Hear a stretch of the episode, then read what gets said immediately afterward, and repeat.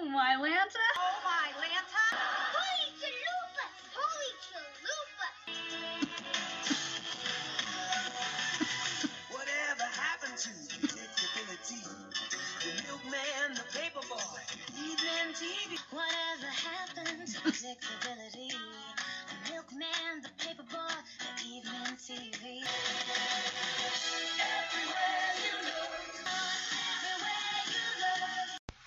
There, Tanner fans! Angela Bowen here, the host of Oh My Lanta? Holy Chalupas, an unofficial Full House, Fuller House podcast. Well, today we are honoring one Dave Coulier, who plays Joey Gladstone in both Full House and Fuller House. His birthday is September 21st, and this episode is going to drop on Friday, the 17th. The episode I've chosen for Mr. Coulier's birthday is from season one. Yes, we're taking it all the way back to season one. season one, episode 10, Joey's Place, which aired on December 4th, 1987. In this episode, Joey fears that the family doesn't need him anymore when they give him a too joyful send off, but in reality, they are planning a way to surprise him with a space of his own. Meanwhile, Jesse learns that Joey's job as child care provider and housekeeper is not an easy one. It's because as Joey's getting ready to leave, he's delegating all his responsibilities that he does on a day to day basis. Well, Jesse's more likely out, you know, doing his exterminator business that he shares with his dad. He's probably doing that during the day, so now he's got to kind of flip flop and take care of Michelle. Well, you know, Danny's working at the news station at this point in time. He's not part of Wake Up San Francisco until season two. So, yeah, it's like, well, what exactly does Joey do all day? Well, let me tell you, he runs a mini daycare out of the living room along with watching Michelle. He does the laundry. He attempts to do the cooking. We know Joey is not the best cook unless he's going through a drive through window. That's about it. But yeah, well, Jesse learns like there is more to Joey than just stand up comedy and funny voices. He actually does help keep the house running during the day, and then he does his comedy sets in the evening. So, this episode's got a 7.3 out of 10 based on 299 ratings. Let's see if we have any guest stars. We do. Um, one in particular, Joan Leesman, has guessed it. She it's really funny because this is the first time we see her. We will see her again pray, playing Brian Kagan's mom, and of course, Tony Kagan's mom. So she plays Brian Kagan's mom in season three, Adventures in Babysitting. I believe also in season three, in I think it's Baby Makes Three, where the Kagans come over and Danny is supposed to be watching Baby Tony well, the parent, the, you know, the Kagans go away. So, and of course, baby Tony gets attached to Michelle. No, actually, no, he gets attached to Uncle Jesse, causing Michelle to be jealous. Like, oh, Uncle Jesse doesn't love me anymore. Like, we also have Barbara, Barbara Ca- Oh! Barbara Cameron. Kirk Cameron and Candace Cameron's mom plays Barbara. And Janice Sweetin, who is Jodie Sweetin's mother, plays Janice. So they're guessing it's the women that are dropping off the kids, hence Joey's little daycare. I have never done that. I, wow. We have Benji Swimmer playing Benji. All these kids have just their regular names. Dustin Autumn playing Dustin. Ryan Christopher as Ryan and Robert Lucas as Robbie.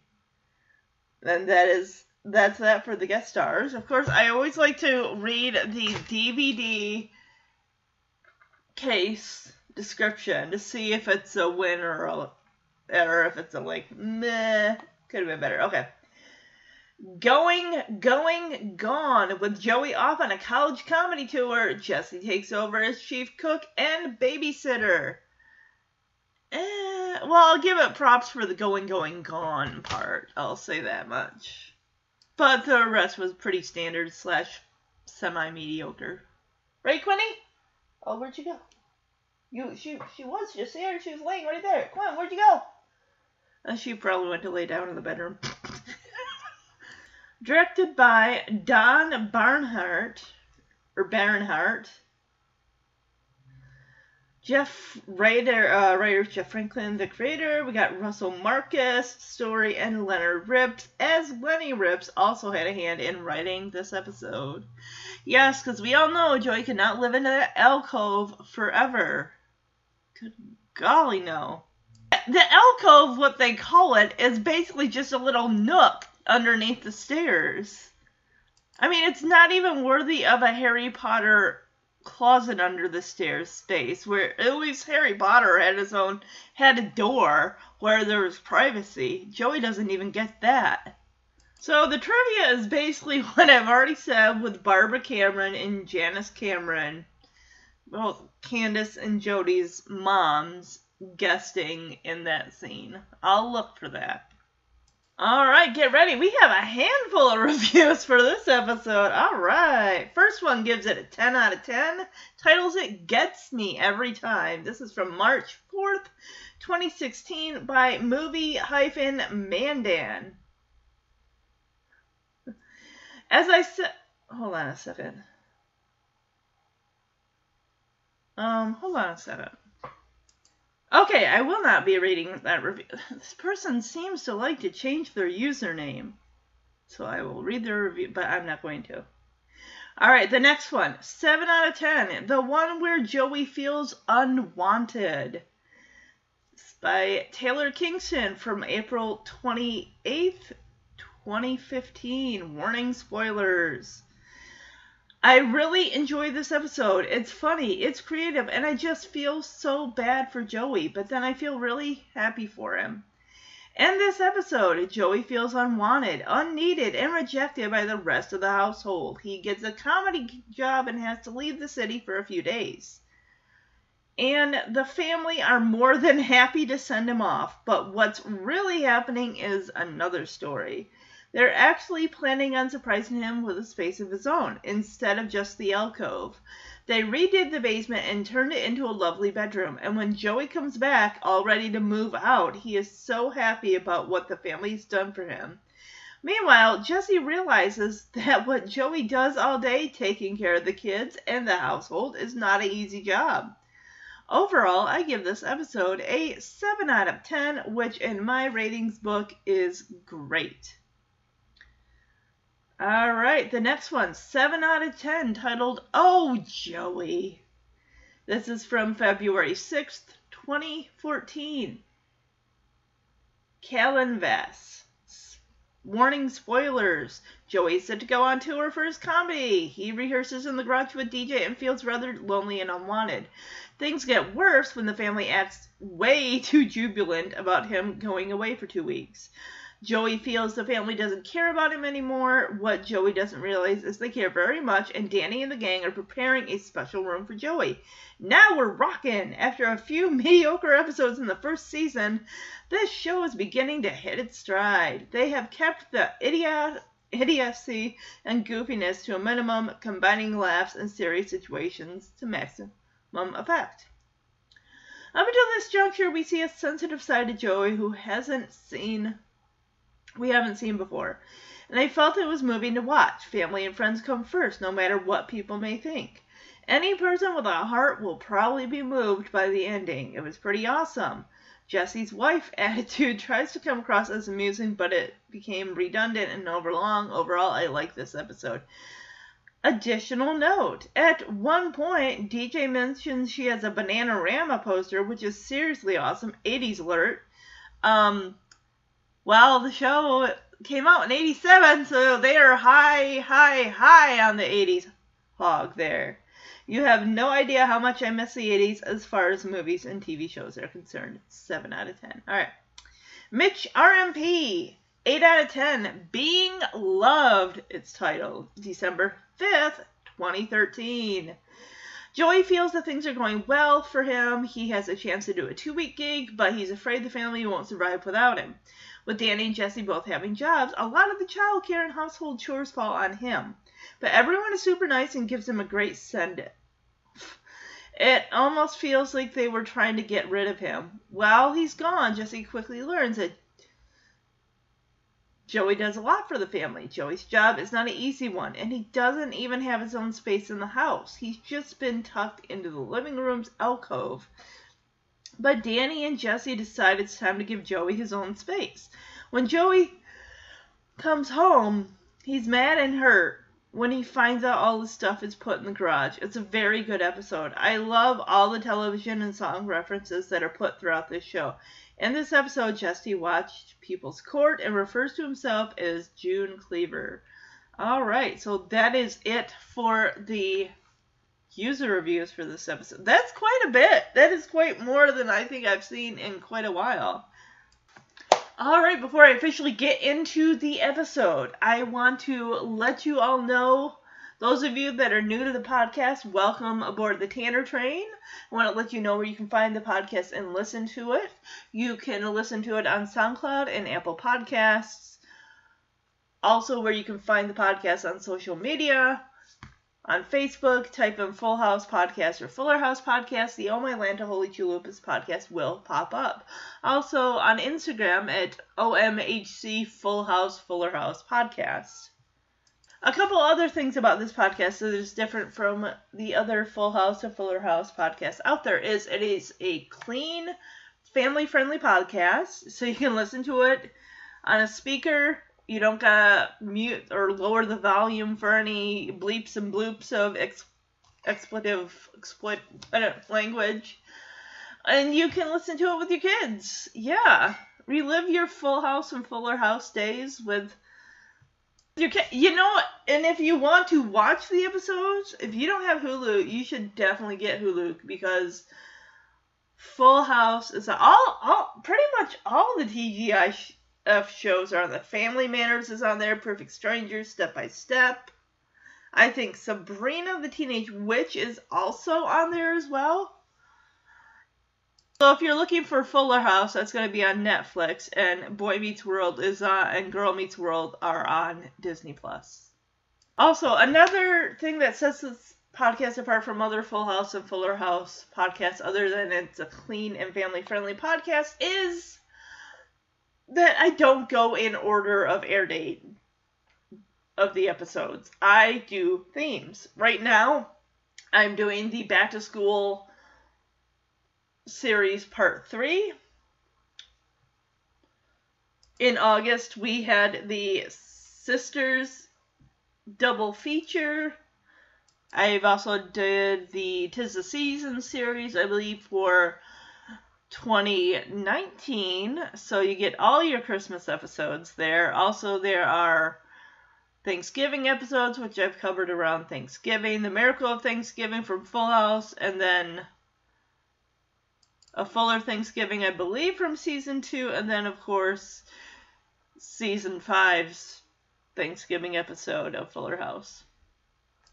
If you'd like to show support for the podcast, I don't do Patreon. All I ask is a moment of your time. If you can jump on Apple Podcasts, iTunes, and search for Full House, the podcast, or put in Fuller House, the All My Lanta Holy Chalupas podcast will pop up. Just scroll down to where it says leave a review. You can have fun with it, use emojis, whatever you like. All five star podcasts help this podcast get noticed by other Full House and Fuller House fans like yourselves. So, without further ado, one last thing. If you want to send an email and have a voice on the podcast, if you have an opinion about one of the episodes of either show, you got a top five list favorite characters, least favorite characters, least favorite storylines, best favorite storylines, I want to hear about them. So send an email to omhcfhfhpodcast at gmail.com or you can even reach me on Facebook and just, you know, send me a message. All right, let's jump into Joey's place. Okay, so it's a familiar tune. It says also sprach Zarathustra, and music by Richard Strauss, performed by Dave Coulier. This is what Joey is humming while he's in the kitchen, and he's got the ironing board with, you know, small stacks of clothes in a, you know, piles of three, and he's using the. the iron and he's just kind of like lightly touching the tops of the three piles there while he's humming this tune. And I remember this tune from the movie Turner and Hooch when Hooch when Scott Turner meets Hooch for the first time and you just hear this tune as Hooch is making his entrance. and basically jumps on Scott Turner. I remember hearing this in like second grade music class and immediately it's like I knew it. Like that's from Turner and Hooch. Granted, it's it's something that has been played in probably many movie trailers. I, swear, like whether I even might have heard that in a teaser for Apollo 13 at one point because I had to deal with space. So Stephanie and DJ come into the kitchen and see Joey doing this with the iron iron um the iron just you know bopping the three piles of clothes on the ironing board while humming that. And Stephanie kind of she turns and looks at DJ and asks, "Is this normal? Is this behavior normal?" And DJ says, "It is for Joey." And Joey tells them that he has some incredible news and he says it's so unbelievable i can't believe it myself. And he's got the girls whipped into a frenzy. They're so excited. And of course he says well i can't tell you just yet. I have to wait till everyone's home. Because danny and jesse are not home from their jobs yet. So it's like oh we gotta wait till like it's like this better be the best news ever because they're like, oh, what happened? Tell us what happened right now. And Joey says, I can't tell you yet. And right after Joey says, I'll tell you just as everyone gets home. And here comes Jesse trudging up the basement steps or garage steps, because it's still a garage at this point. At least for the majority of the episode till the end.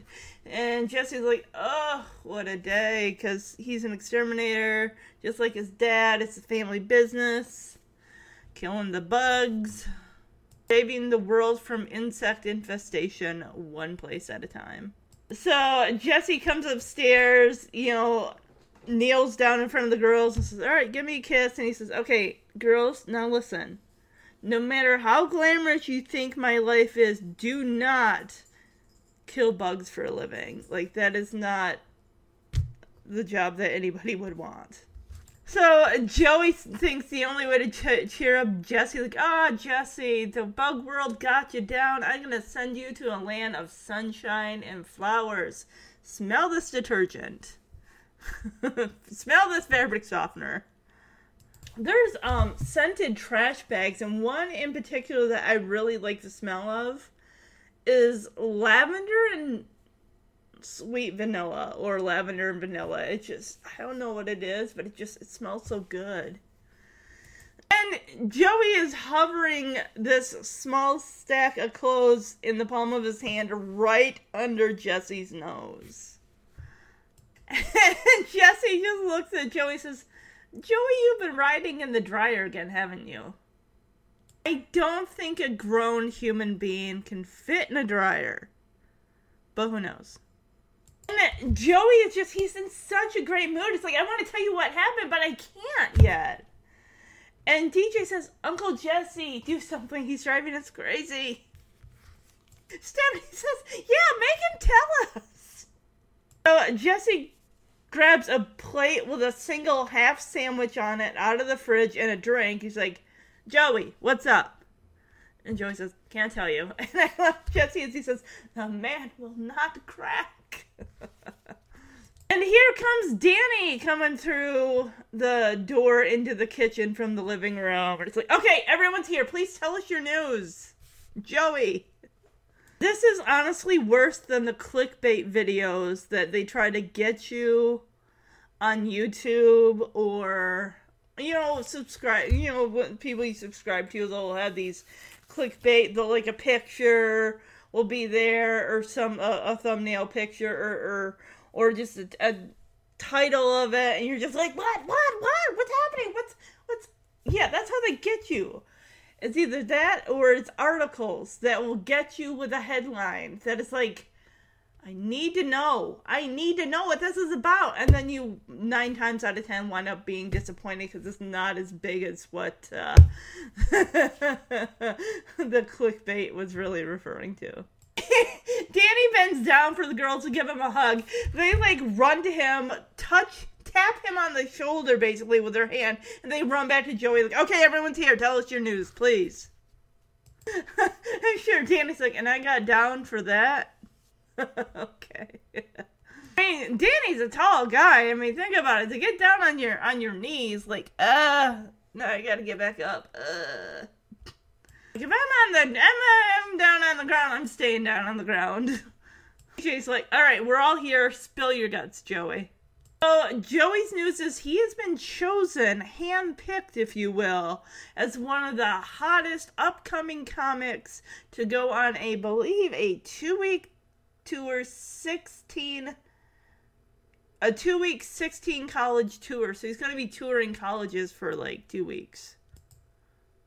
Yeah i guess. I mean if the college kids are into roger rabbit and popeye and bullwinkle and any other reference from uh you know the 60s all the way to the you know 1987 cool cool Danny and Jesse both high five Joey, like, sweet, that's awesome. They're so excited for him. That's just a few notches below Star Search. That's a pretty big. I mean, the fact that he was chosen, you know, handpicked, that's pretty awesome. Okay, this is something that has. I think it's just in, like, maybe the first or second season. I think it's both DJ and Stephanie do this, and it just kind of I don't like it. It's just like, ugh.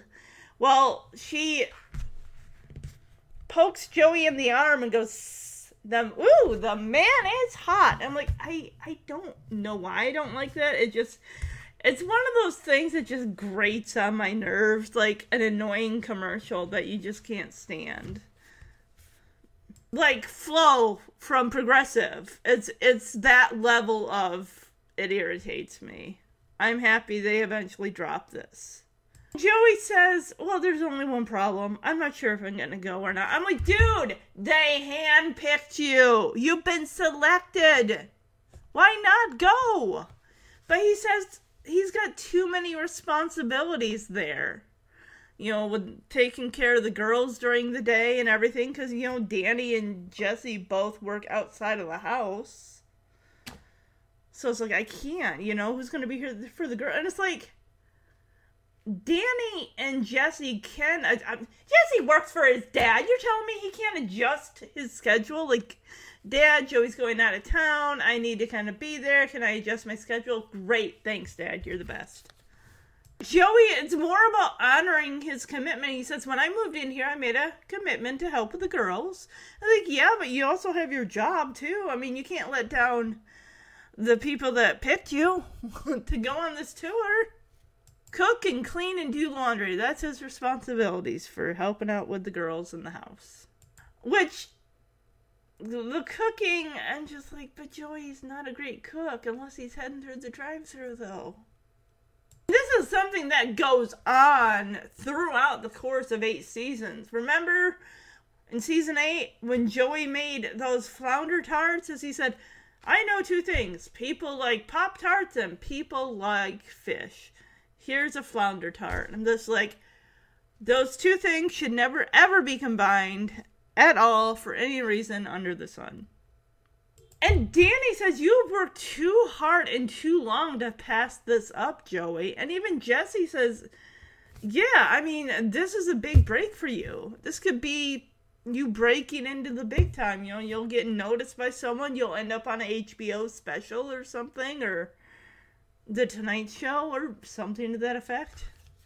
And of course, Joey says, "Well, what about the girls? I mean, you both work." And of course, DJ says, Well, we'll go with you, Joey. And Stephanie says, It's never too early to start looking at colleges. Stephanie, you don't even go to college, okay? You blow through Danny's college money he set aside and you go to, like, I don't know, where did she go? A bunch of places that weren't college? Yeah. I love how Danny says, Let's get out of kindergarten first. And Jesse says, Look, it's very simple. I will fill in for Joey. I'll just take a couple weeks off the bug biz. And they're like, oh, can you do that? And of course, Jesse's like, well, I work for my dad. He can't fire me. My mom won't let him. yeah. I mean, honestly, if Jesse can cover during the day, then both he and Danny can take care of things at night. Simple, simple, right? There you go. Bing, bang, boom. Problem solved. Go on your tour, dude. You're golden. You, they got it. They got this. Okay, okay, so this is like a honeymoon when he hugs Danny. He says, "Ah, baby, you're the greatest." And of course, Jesse says, "Jesse." Danny says, "Ah, thanks, Ralph." So I'm like, "Okay, oh, Ralph Kramden." Okay, I've never watched The Honeymooners before, but I've seen and heard enough references to kind of get that.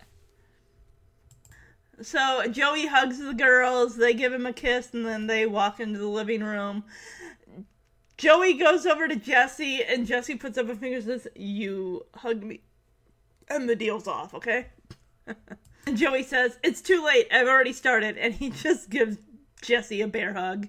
Is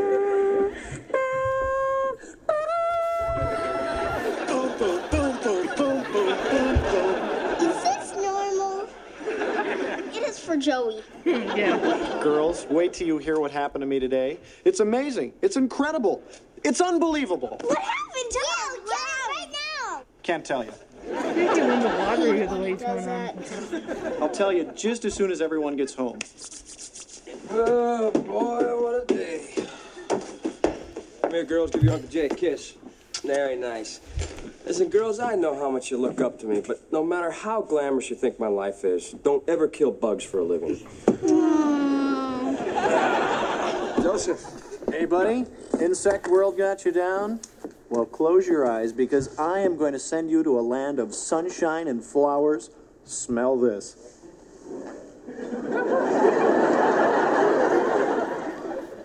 Joe, you've been right in the dryer again, haven't you? I'm just in a great mood. I want to tell you what happened, but I can't yet. Uncle Jesse, he's driving us crazy.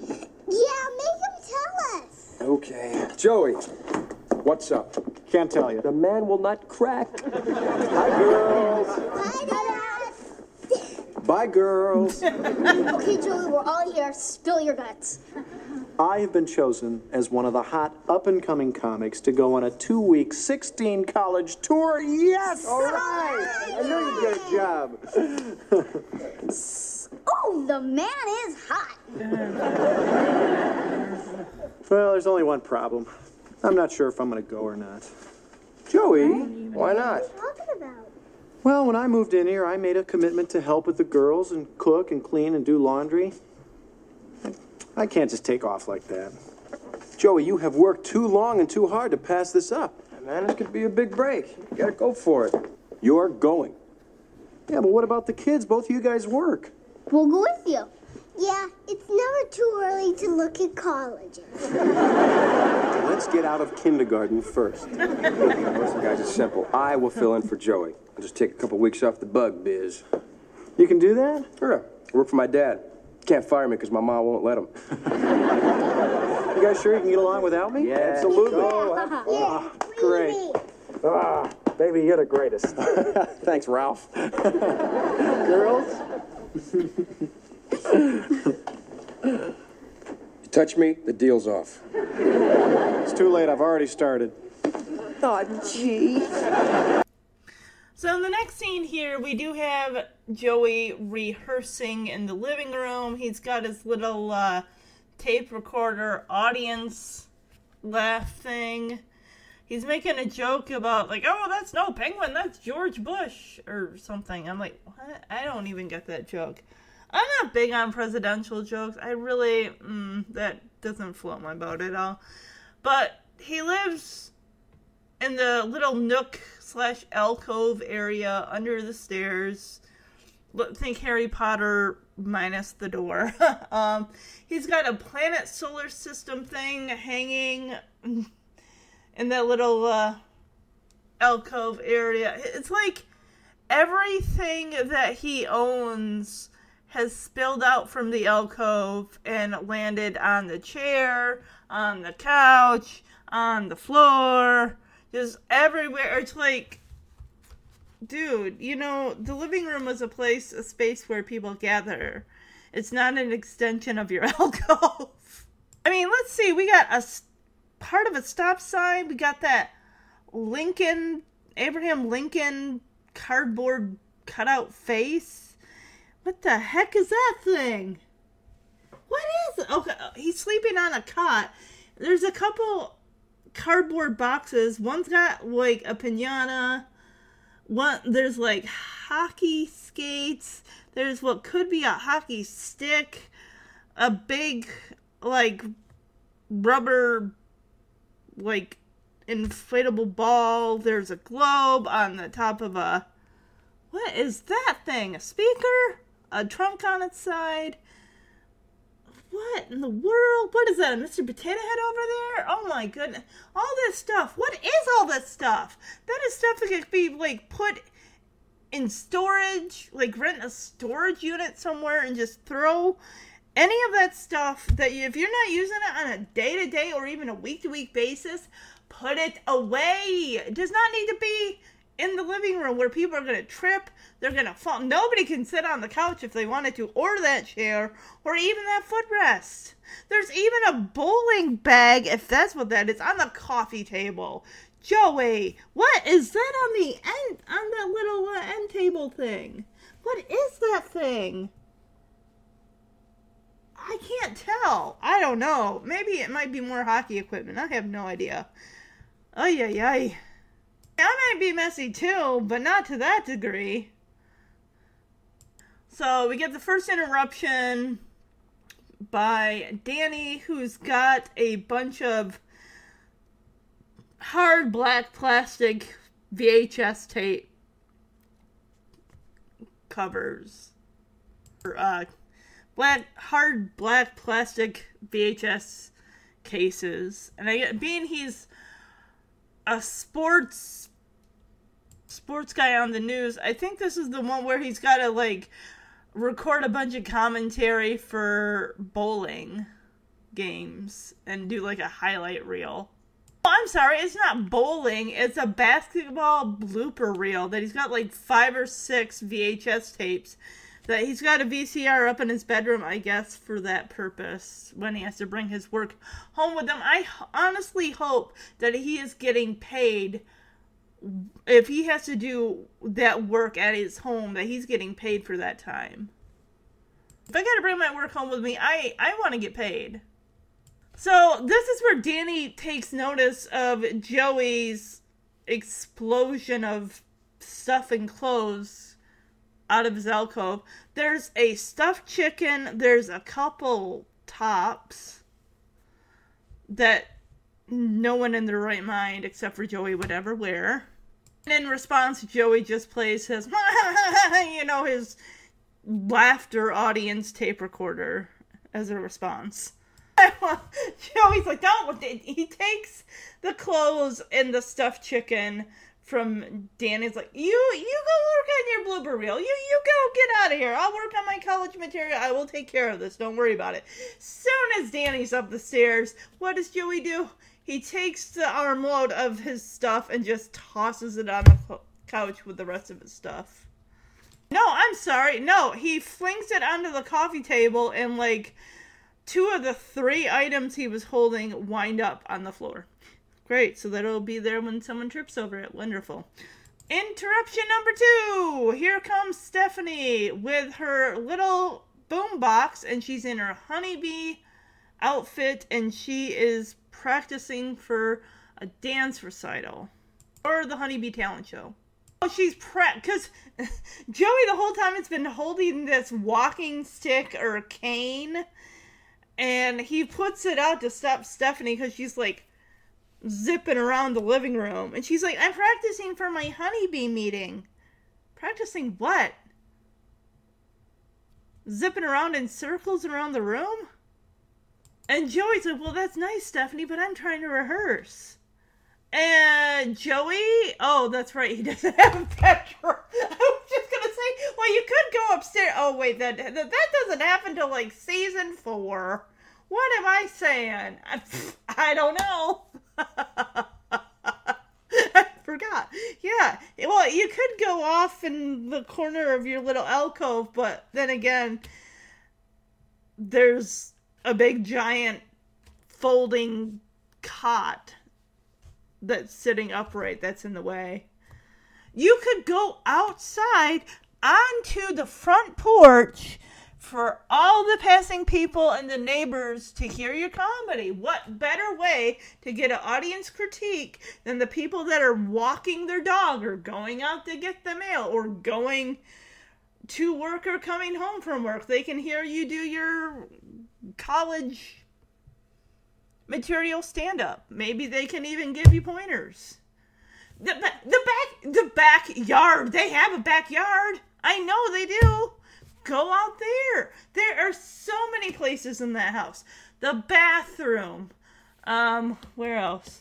The kitchen. Um, hmm. The well, he does end up in the garage later, which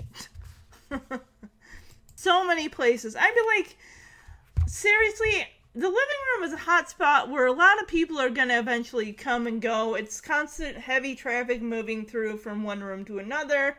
That's not probably the place you're going to want to hang out. I mean, you're living in a house with Jesse, Danny, Stephanie, DJ. I haven't seen Michelle yet. She's probably sleeping.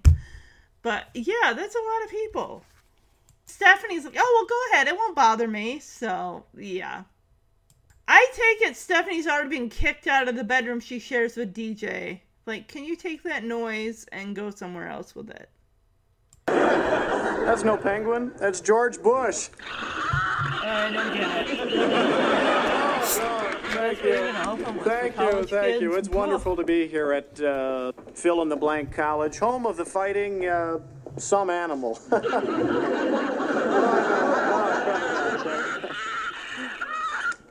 Just a little confidence builder. Oh, some of your finest work. Why don't I go upstairs and work on this week's basketball blooper reel?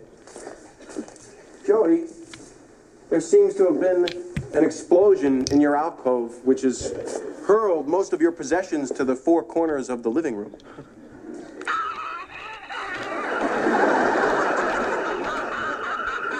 I'm sorry, I love this machine. Look, Danny, I'll clean up, okay? You go work on your blooper reel, and uh, I'll get back to writing college material. Now get out of here. Go on.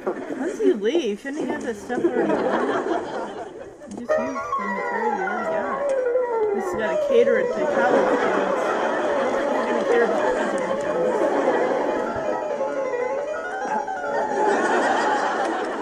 Steph, what are you doing? I'm practicing for my next honeybee meeting. That's very nice, but I'm trying to rehearse. Go ahead, it won't bother me. So Joey heads upstairs, goes to Jesse's room. I I'm guessing either yeah, he was just like, "Hey, I'm looking for a place to rehearse."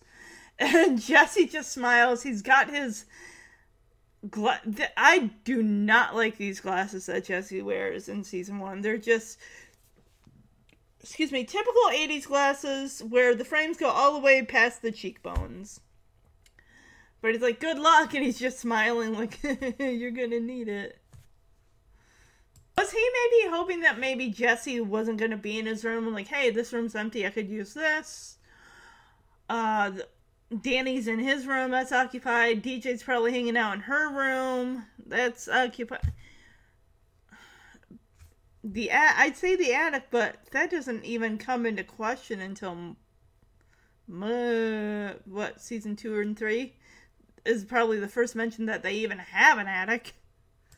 DJ comes out of her room says, Uncle Jesse, I'm trying to do my homework. And you're just. He's not even playing a song. He's just like jamming on his guitar with the, the amp plugged in. And he doesn't even. Well, that's because Joey opened the door. Okay, well.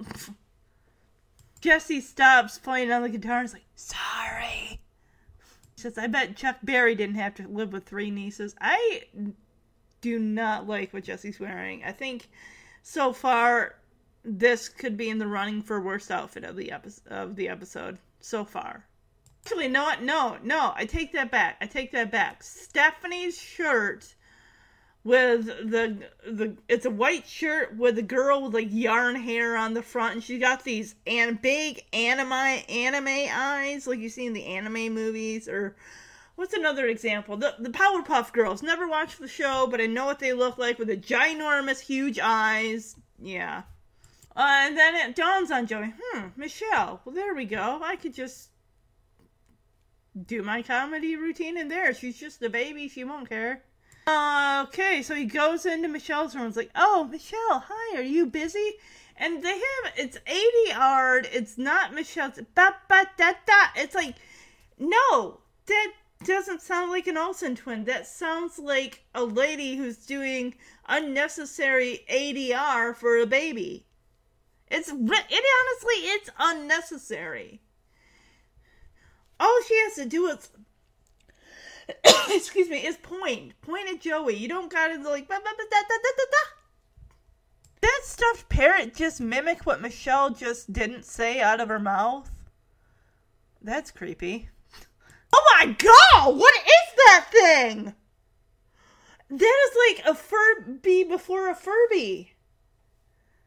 Because joey's oh sorry i didn't know I, that you had company. And this thing talks back in Joey's voice.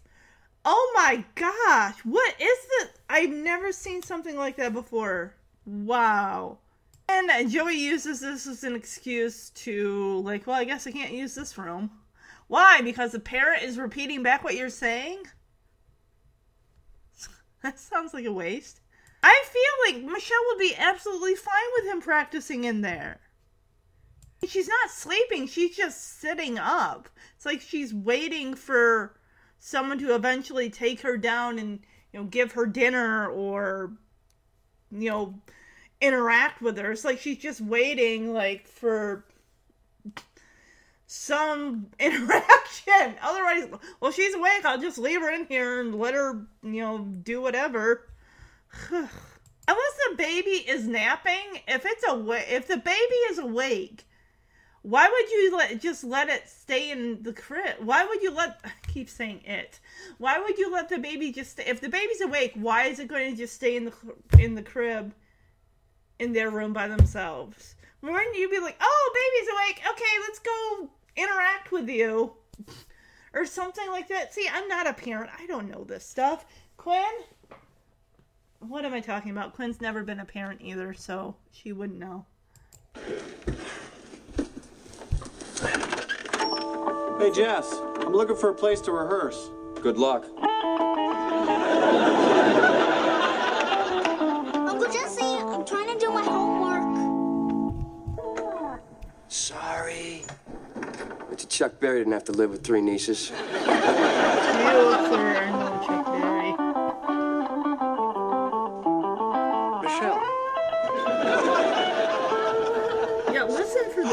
Michelle, are you busy? Ba, ba, da, da.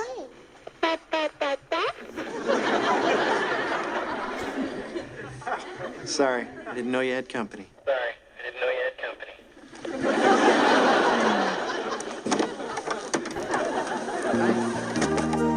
Good grief, this thing. So yes, now that apparently every single room in that house is occupied, even though there's only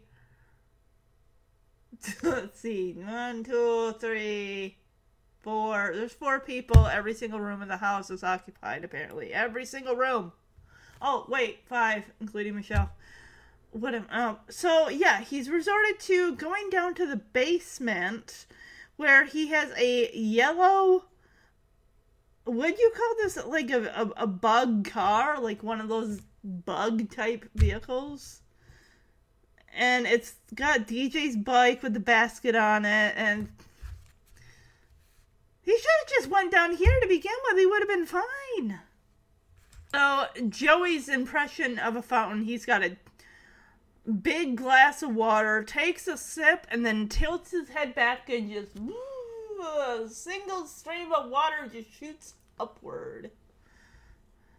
He takes a big giant gulp of water. His cheeks are all like puffed out with water, just as DJ's coming down to see what he's doing. I guess she was looking for Joey. And it's so it's like the way that Joey's posing with his he's leaning his head back with his hand on his hip on his backside, and it's almost like he is uh a a poor uh, like a like a concrete person in a fountain that's shooting a single stream of water up. like how when he, he sees DJ there, he like kind of waves at her and kind of like, "Hey, hey, it's okay. You're not interrupting me." I got some interesting stuff in this basement. There's a couple hula hoops, which I'm pretty sure Stephanie will be using in Middle Age Crazy in season two. There's also something I think Michelle at one point must have grew out of.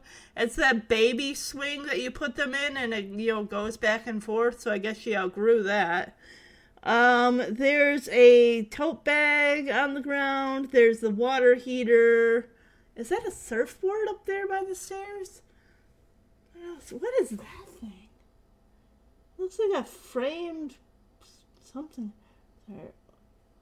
Oh wow, a lot of interesting. There's a water cooler down there. I can't tell if that's like an old mattress, like maybe an old crib mattress or something like that. That's like leaning up against something. Oh, we also see Jesse's motorcycle. There's some more hula hoops. There's some of the bottoms of like clay pots. There's some lawn furniture.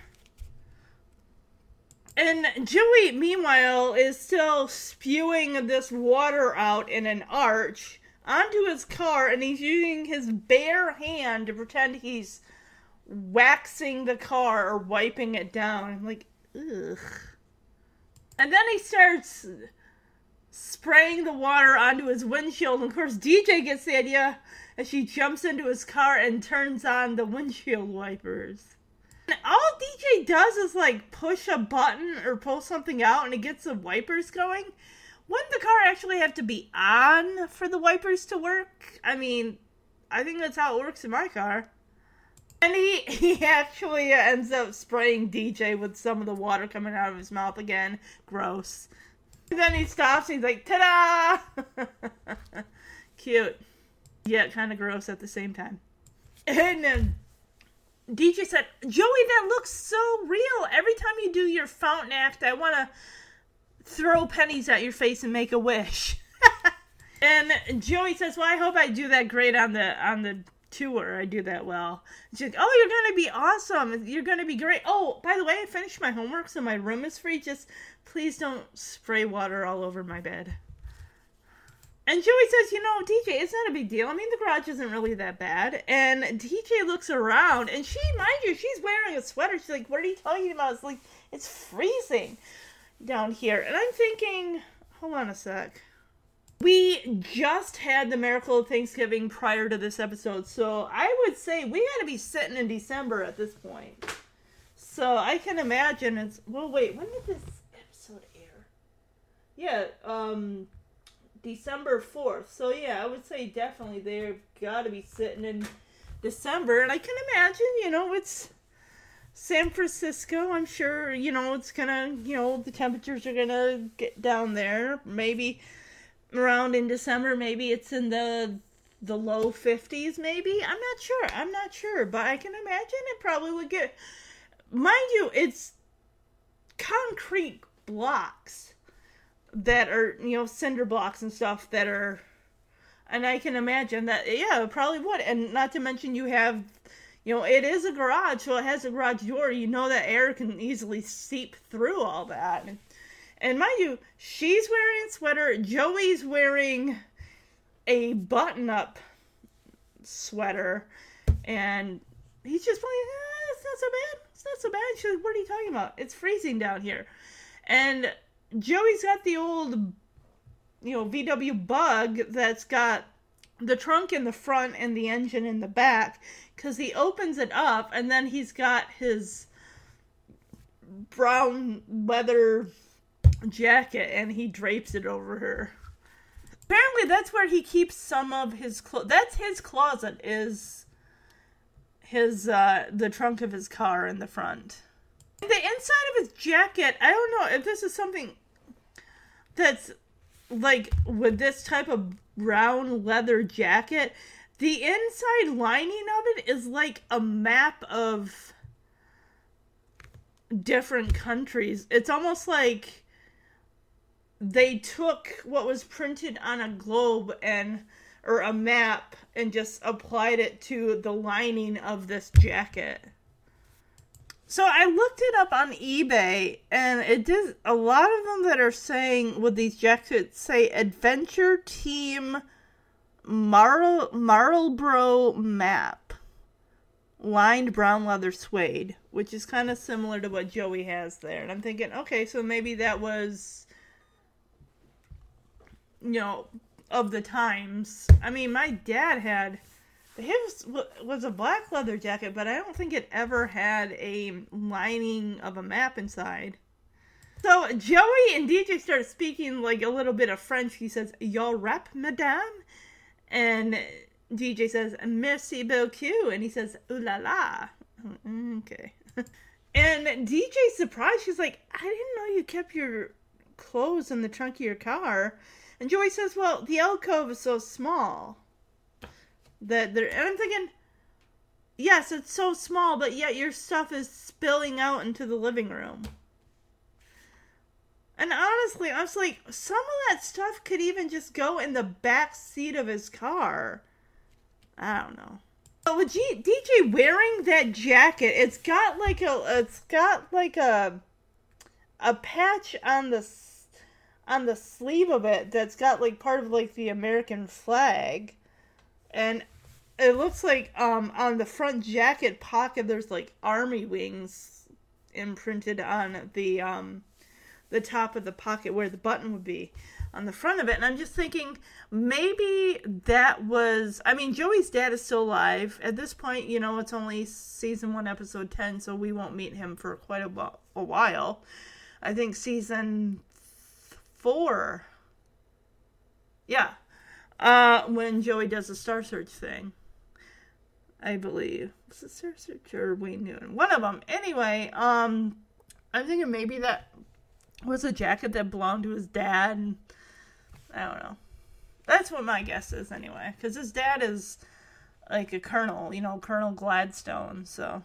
So Joey said it's not so much the space being an issue, you know, not having space for his things, it's the lack of privacy. I'm like, buddy, you move into a house owned by your best friend, his brother in law, and three little girls. And I'm thinking, this is season one. You think you have no privacy right now? Wait till you add Becky and Nikki and Alex. Granted, they'll be in the attic, but that house is just going to get that much fuller. And which is funny because I'm thinking a fuller house, but even still, it's like, no. Even Steve, DJ's boyfriend, in season seven remarks on just how many people are in DJ's house. It's like, you know, it's hard to find any privacy without your dad barging in, or your uncle, or your sisters, or your cousins, or your dog. Yeah. That's the thing. You want privacy, don't go to the living room. Because that's going to be probably the least private place in that house. You got people coming from upstairs to the living room, or they're coming from the kitchen into the living room, or they're passing through the living room to get to the kitchen, or upstairs, or vice versa. That, honestly, a living room is probably the busiest place in a house. You want privacy? Go lo- go put yourself in a bathroom. Boom. And DJ says, "Yeah, I know what you mean. I live with a 5-year-old who thinks that I was born just so she'd have someone to play with." And DJ says, "Oh no, not that I'm complaining." And Joey's like, "No, of course not."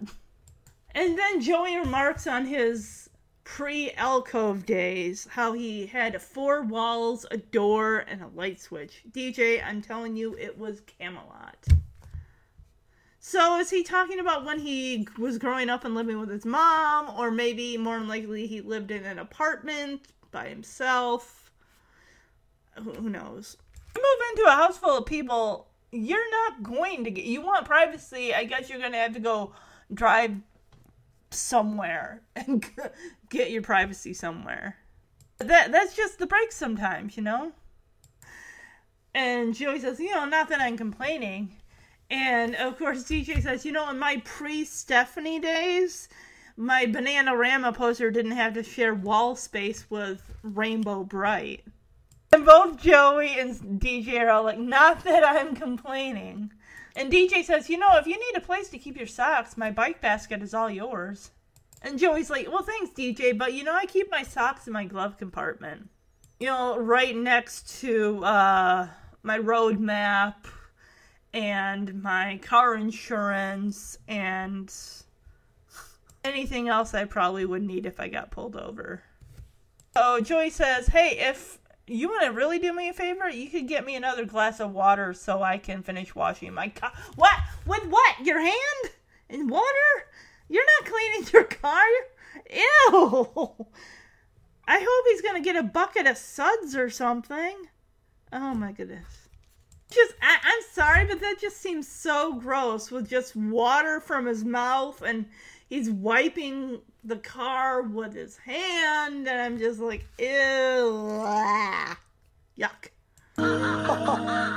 Oh, cut it out. You people are too much. Quit it. Cut it. Get out of here. and now, ladies and gentlemen, a dramatic presentation. A little something I like to call Ode to a Fountain.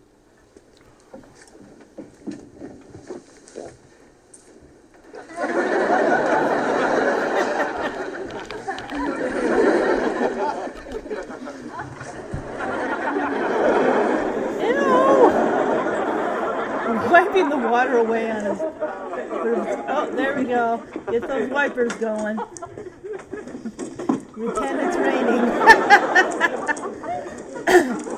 Ew! Spit water.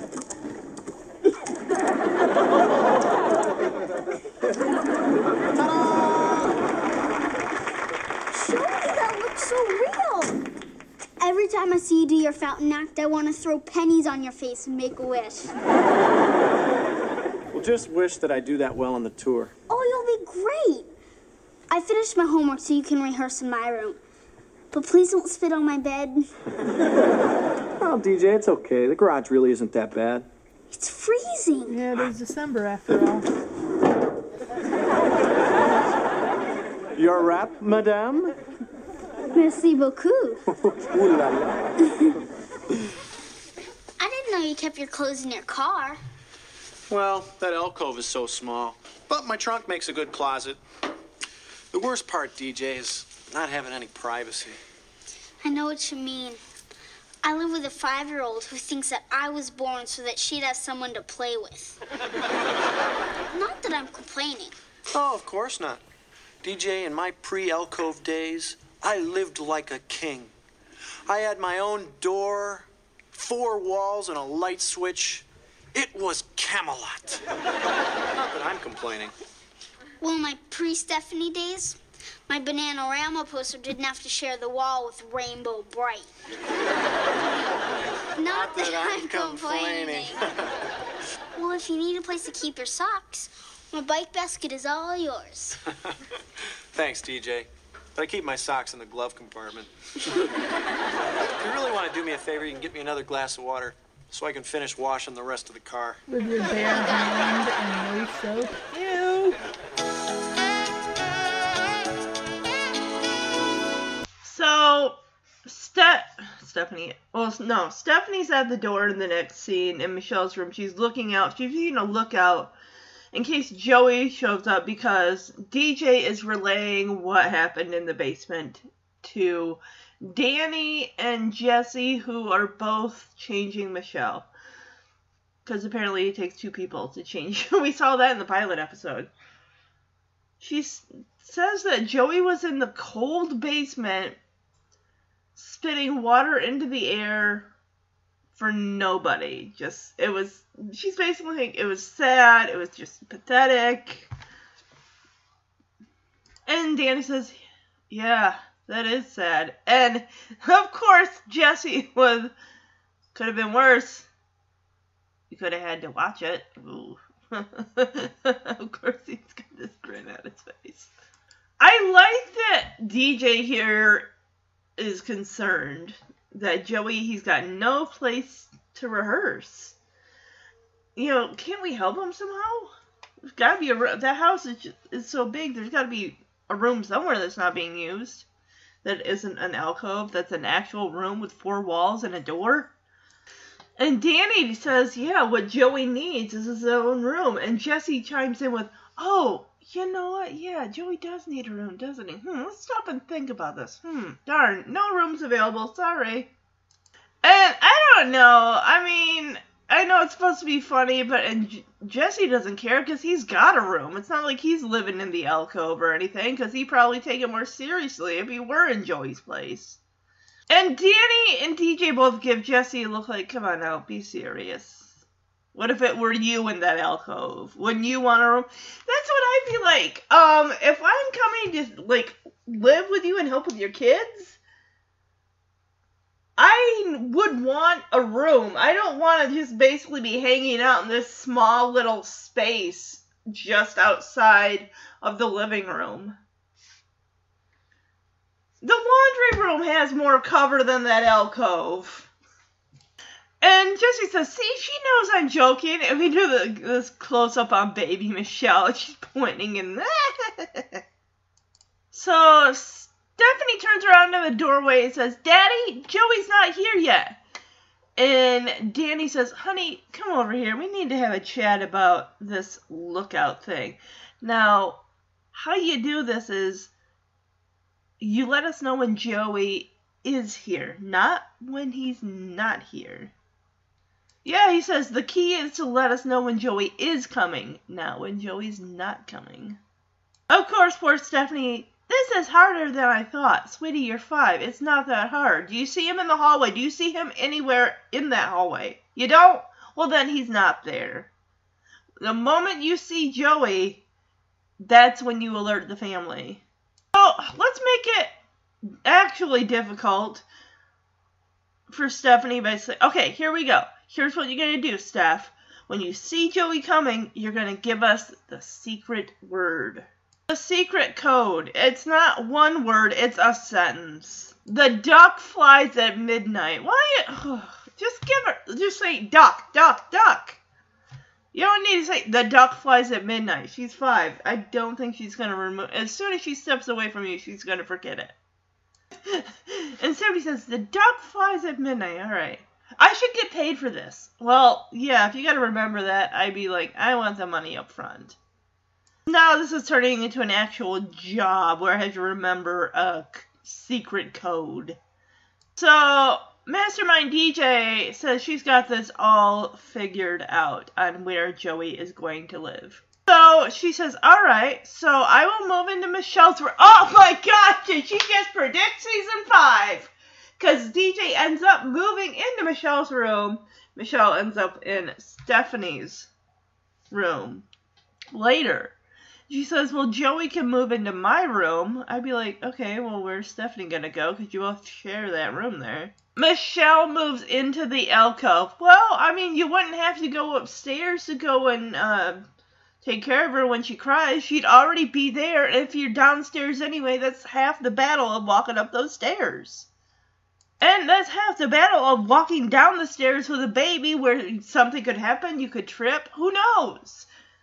Move her into the alcove. That way she's there and the family's there on occasion. Although if she cries in the night, I mean, you know, you know, you'd have to come downstairs. What, whatever, whatever. Oh, and apparently Stephanie will get her very own tent in the backyard.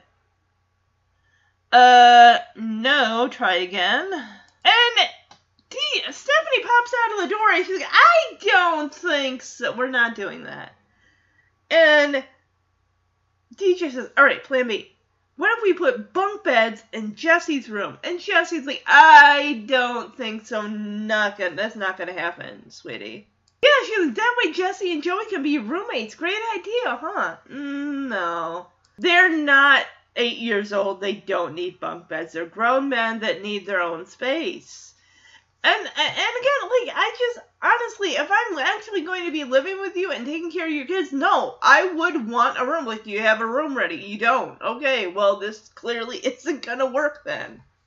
So Joey pops in the doorway and Steffi's the duck, the turtle, the chicken drives to the 7-Eleven at midnight. Danny, I told you you shouldn't have just given her one word. But then again, here comes Joey and just not really like what's going on. And I can understand why he probably feels a little hurt because they're like, oh well, we're just you know singing Michelle to sleep, and they all start singing different songs. I can understand where Joey would feel left out because he's not blood related. He's not even an uncle. Because Jesse is related by blood. He's their mom's little brother. And, you know, of course, Danny's their dad. So that would definitely make me feel like an outsider if I were Joey. Yeah, and Danny's like, oh, it's the new catchphrase. All the kids are saying it when Stephanie spouts out that code that is 100% wrong. So Joey, yeah, he is suspicious. He's like, what's going on in here? And Jesse comes over and says, oh, well, we're doing this new family ritual where we're singing Michelle to sleep. Joey doesn't really think it. He's like, oh, a new family ritual. Why didn't you guys, uh, why didn't you call me? Oh, um, Je- and Jesse's like, oh, why didn't we call you? Oh, because we're doing this four part harmony. Because there's like, you know, four of us. So Jesse and Danny are singing what is it, Brahms' Lullaby or something, and I'm not sure what DJ and Stephanie. They're singing two separate songs. One's the Farmer in the Dell, and oh, they're singing. Oh, they're singing the Farmer in the Dell. Jesse's kind of looking like I thought we were all singing the same song, and Joey is just like, okay, I'm gonna go then. Clearly, this is just family oriented. That's gotta sting. It's like, oh, you well, you're not related, so you're and you're not family, so you don't count. Like, like I gave up living in an apartment to move into an alcove for this. No, thank you. Danny said, you know, after Joey leaves, like, oh, we gotta get Joey out of that alcove. So Joey comes in again, like, why didn't you? And immediately, Stephanie's like, the duck, the duck. Joey just walks out even more perturbed than he was when he first left. Like, what is going on? It's almost like he probably feels like he's like being pushed out the door and he hasn't even left for his college comedy tour gig yet. You know, when he couldn't find any space to rehearse, which I told you, the bathroom, the backyard, the kitchen, because no one's using it at that moment. There you go. You got, th- I, I just got off three spaces that he could have used and didn't. So, yeah, I, I, I feel bad for him, and now it's like he's being like kind of nudged out, like, oh well, it's a four part harmony. We're all family, related by blood, and you're not, so you don't matter. Like, it, I don't like it, especially because he gave up his apartment or where he left to move in and help out, and now it's like he's feeling like a just pushed out the door. Like,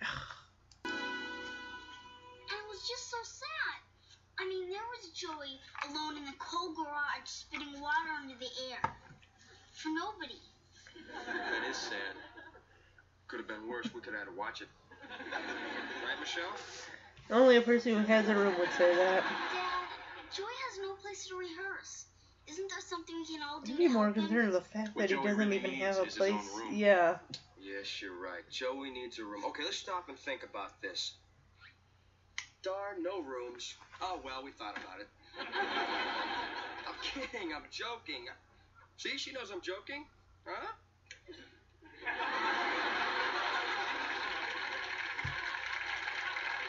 Daddy, What? Joey's not here yet. Time out, Stephanie. Honey, let's have a little talk about this lookout thing. The key is to let us know when Joey is coming, not when Joey is not coming. This is harder than I thought. Listen, it's easy. All you have to do is, when you see Joey coming, you give us the secret code. Um, the duck flies at midnight. Duck flies at midnight. I should get paid for this. Okay, I got this all figured out. Now, if I move into Michelle's room, Joey moves into my room, Michelle moves into the alcove, and Stephanie gets her very own tent in the backyard. I don't think so. Okay, plan B. If we put bunk beds in Jesse's room, that means Uncle Jesse and Joey could be roommates. Great idea, huh? I don't think so. Oh, here you are. The duck, the turtle, the chicken runs to 7-Eleven at midnight. It's a new catchphrase. All the kids are saying it. What's going on here? Uh, well, we're doing this new family ritual where we uh, sing Michelle to sleep. A new family ritual. Hmm? Why didn't you guys call me? Why didn't we call? Well, uh, that's simple too. Uh, what it is, we're doing this four-part harmony thing tonight, and oh, here we go. One, two, three, four. Oh, Lullaby and good night.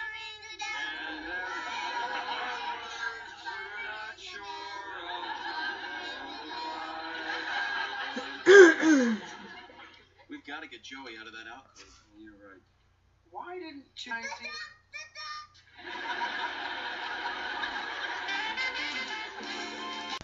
Okay, so looks like it's the next day. It's breakfast time. and Jesse is the one getting breakfast together. It looks delicious, by the way. and Joey has got a planned out schedule for the next two weeks of what the girls' after school activities are. Just saying, okay, the, those posted notes, those are in blue. Except for DJ's dental appointment, which is in green. And Joey, I like how Joey just color coded this whole thing. Just so simple for Jesse to understand. And the cleaning schedule Joey put in the pink. They're actually, they look like 3 by 5 index cards. And I like that Joey, he took the time to set this up because if you think it, while Danny and Jesse are out doing their jobs, making a living, living, it's Joey that is basically running that household from the the word go comes 6 a.m. getting everyone ready for breakfast, dressed for school, out the door for school, and all that stuff, and then everything else in between as far as you know the cleaning schedule while the girls are in school, and he's also watching Michelle and all that stuff.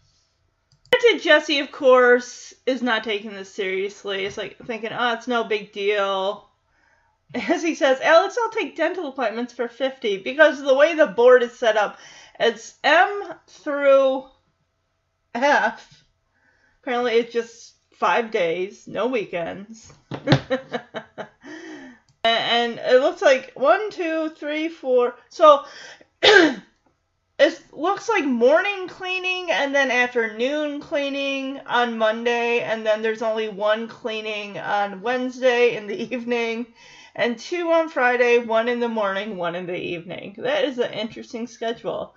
So nothing gets cleaned on Thursday. Only oh Tuesdays and Thursdays you don't clean, and then mm-hmm. Wednesday you clean once. wow. Okay. Well, and that that's a decent sized family that's going to make a daily mess on a regular. But then I figured when the girls are home, they're responsible for their own room and stuff like that. So down the stairs come Danny, DJ, and Stephanie, all you know, dressed for school, dressed for work. Jesse's got, he's like, all right, you guys are just in time. We've got your egg, your bacon, your toast, your milk, your OJ. And of course, morning paper, sports section on top for Danny. I mean, it's not like he. I mean, it's not like he made all of that. Like on top of that, I made waffles and pancakes and crepes. Or no, it's just something. But then again, I mean, to me, that feels even even that feels with with the egg toast bacon and all that stuff. It just me. I mean, when I would go to, school no one was making me a morning breakfast. It was cereal in a bowl with milk, and then out the door. It's just amazing how these shows, these sitcoms, show families sitting down to breakfast. When in reality, how often is this happening in the morning? Or even at dinner on sitcoms, you see everyone sitting down. It's like, in a way, as nice as that sounds to be able to sit down for family meals, you know, five to seven times a week, it's like, it's not realistic because in the morning you're go, go, go, trying to get up and get ready. Not everyone's going to be able to convene in the in the kitchen for a half hour for breakfast and talk about I the you know the beginning of their day. Everyone's like go go go on the rush out the door, and then by dinner time it's just like if you don't have after school activities that take you through to like five o'clock and stuff like that, usually you're probably getting dinner on the go. Or maybe it's not every maybe maybe a parent is working second shift and all that stuff. But i mean this is it's nice to see this even though it's not 100% realistic.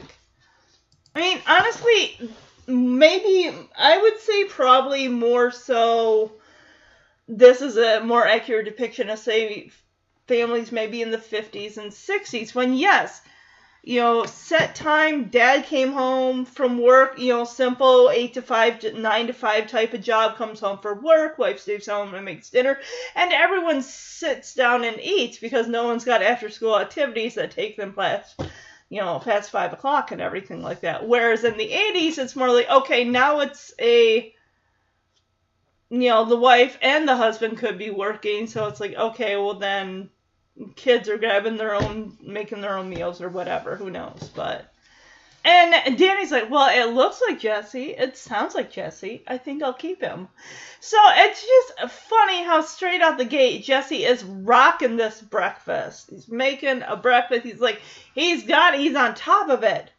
Yeah, that's just breakfast. Wait till after the kids go to school and your workload really yeah when your workload really hits the fan because you have a baby upstairs you gotta take care of not to you gotta take care of the dishes you gotta take care of the laundry.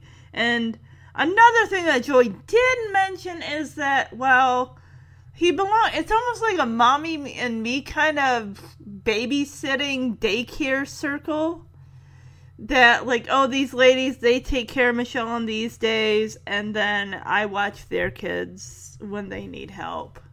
Which it's cool but jesse learns this from these ladies as like oh it's joey's day to watch the kids. So i mean if i were jesse i'd be a little um kind of i mean it's like i already got an infant to take care or uh, a nine month old i have so many things that i gotta get done and now i gotta watch children that look like they're old enough to be in school or at least preschool.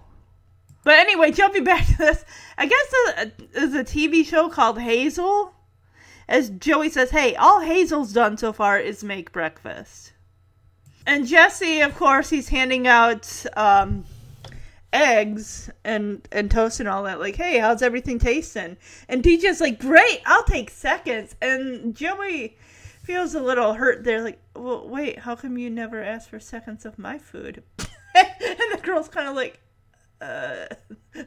Because Joey asks, like, how come nobody ever asked for a second helping of my eggs? the, whole family. Dj stephanie jesse and danny are all like uh we don't have an answer for that. Basically it's like they got this deer caught in the headlights look in their eyes.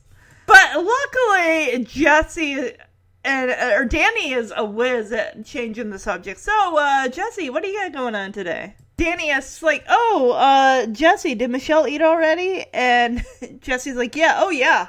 Like a horse. She's sleeping it off upstairs. She's sleeping it off in her playpen. And Danny can't just say enough about Jesse. Like, way to go, Jess. Oh, you know what? I'm late for work. I gotta go. Of course, before Danny leaves for work, he's gotta, like, Joey, buddy, you are on your way. Knock him dead. Blow him away. You do whatever it is that you do. Uh, make people laugh? Yeah, you're gonna do that. You're gonna kill him.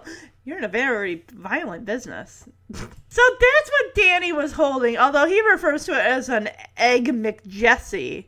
It's two pieces of toast with an egg in between them. Oh, oh. Did any of you ever take home ec and learn how to make an egg in, in a frame, which is like you take a slice of bread, you like take a little circle out of the middle, and then you put an egg in there and you fry it? So good. So Danny kind of whisper asks Jesse, like, hey, did you think of an alternative to Joey's alcove problem yet? And Jesse says, well, not yet. I stayed up all night thinking about it. And Jesse, Danny looks at Jesse confused, like, well, wait, I thought you had a date last night. and Jesse says, okay, I stayed up all night. Okay. Um, the bus honks outside the girls. It's like, um, if you girls know what time the bus comes, your fannies need to be out there before it honks. Otherwise, that's like this is your warning honk. If you're not out in a second, I'm pulling away. And Joey's like, "Oh shoot, girls, I'm sorry. I forgot to pack your lunches." Jesse's on top and he's like, "Feed bags, young ladies," and they're like, "Thanks, Uncle Jesse." So, of course, before the girls go to school, they kiss Joey goodbye. Like, goodbye, good luck. We'll see you in a month. And Joey's like, it, it's only two weeks. And so the girls leave to school. They're going out the front door. It sounded like the honk was coming from the back, but whatever. And Jesse's like, uh, Joey, you're gonna be late. And Jess Jesse, of course, is just he's picking up you know, the uneaten food and the plates and clearing the table and all that. And it looks like Joey wants to add, maybe this is where he's trying to tell Jesse about this daycare situation thing he's got going on during the day. He says, "Don't worry. Remember now, I left all the important." And Jesse cuts Joey off like, "Joey, Joey, I can take care of it." He lately smacks his face like, "I got this. You go. You do. You uh, you make funny jokes and get people to laugh. That's your deal. That's your that's what you do. Yeah, Jesse's like, we can take care of it. And Joey's like, Are you sure? Jesse says, Yes, we don't need you. Now go. Like, how? I don't like the term, we don't need you. That kind of bites, especially after last night's family only sing along. TCB, take care of business. Come on, go. LRN, leave right now. Where's he coming up with these, Jesse? In other words, W A Y G, why aren't you gone? Go. Oh, he's like practically shoving Joey out the door. Uh, Joey's got his uh, Adventure map lining jacket as he goes into the living room and says goodbye to Michelle, who's in her playpen. Who is Michelle waving to? Probably her mommy off of this to the side of the set because she's like, ah, da, da. she's not even looking at Joey. As Joey says, No, no, I haven't left yet, but I'm going for two weeks. And he feels bad. It's like, Oh, seems like you're the only one that's going to miss me, Michelle. Yeah, he says, You know, something's going on here, Michelle. I mean, they're having family rituals without me. He says, I can be replaced like that by a rock and roll exterminator. Joey just said, you know, maybe maybe they don't need me, and it's gotta really stink for Joey because you know he moved. He hadn't even they hadn't been there what not even six months yet I don't think, and it just feels like they're already booting him out the door. This look on baby Michelle's face. Like, I don't know. Joey's like, yeah, I know. I I think you're, I think you're the only one that cares about me, Michelle. Aww. And she gives him a kiss in the face. It's so sweet. And we hear, of course, the violins, you know, the, the sad full house music, as we like to call it. Just as Joey's walking out the door with his stuff, he says, Tell everyone I'll miss them if they care. Bye. Down, boy, turn them kicks around. The only song I ever did sing it, boy, that cab is down. Jess, the girls' after-school activities for the next two weeks are in blue, mm-hmm. except for DJ's dental appointment, which is in green. Mm-hmm. And I put the cleaning schedule in pink. Alex, I'll take dental appointments for 50. Good morning, my friend. Good morning, good morning. guys. just in time. We got your eggs, we got your bacon, we've got your toast, we got your milk, we got your orange juice, and the morning paper, sports section on the top. It looks like Jesse. It sounds like Jesse. I think I'll keep him. Hey, all Hazel's done so far is make breakfast. Well, what do you guys think? They're great. I'll have seconds. Seconds, okay, seconds for you, and seconds for you, all right? Thanks. How come nobody ever asked for a second helping of my eggs? So, uh, Jess. Did Michelle eat? Yeah, like a horse. She's sleeping it off in her playpen. Way to go, Jess. I- I'm sorry, I'm late for work. Joey, buddy, you are on your way. Knock him dead. Blow him away. You're gonna kill him. You're in a very violent business. See you guys later. Thanks. Made myself an egg McJesse. All right. Did you uh, think of an alternative to Joey's alcove problem? Oh, not yet. But I stayed up all night thinking about it. I thought you had a date. Okay, I stayed up all night. Well, let's keep thinking. All right. See you. Bye, girl. It's sorry, I forgot to pack your lunches. Feed bags, young lady. Thanks, Uncle Jesse. You're welcome. Bye, Joey. Bye. Good luck. Bye, Joey. Have fun. Thanks. Bye. We'll see you in a month. Uh, two weeks. Josie, you better get going, man. You're gonna be late. Now, Jess, remember, I left all the important phone numbers with we you. can take care of it. Are you sure? Yes, we don't need you. Now go, TCB. Take care of business. Come on, go. But I, I don't. LRN, leave right now. In other words, W A Y G. Why aren't you gone? Go. Boy, that cab is down, boy, turn them kicks Hi, Michelle. Yeah. Uh huh. No, I haven't left yet. She's not even looking I'm at you. going for direction. two She's weeks. looking at her mom on stage. Something's going on here. I mean, they're having family rituals without me. I can be replaced like that by a rock and roll exterminator. Yeah, maybe they don't need me. Whoa. Yeah, I know. I think you're the only one who cares about me. Here, give me a kiss. Ah. Okay. Bye, Michelle. Okay, you stay right there. Tell everyone I'll miss them if they care. Bye. Jesse is folding laundry while he's holding Michelle, who's wearing a backwards red cap. And he's watching Judge Wapner. As, of course, you don't get to hear the final verdict until the judge's verdict, until, you know, the very end. and Jesse says, Hang that dry cleaner, Judge Wapner, hang him!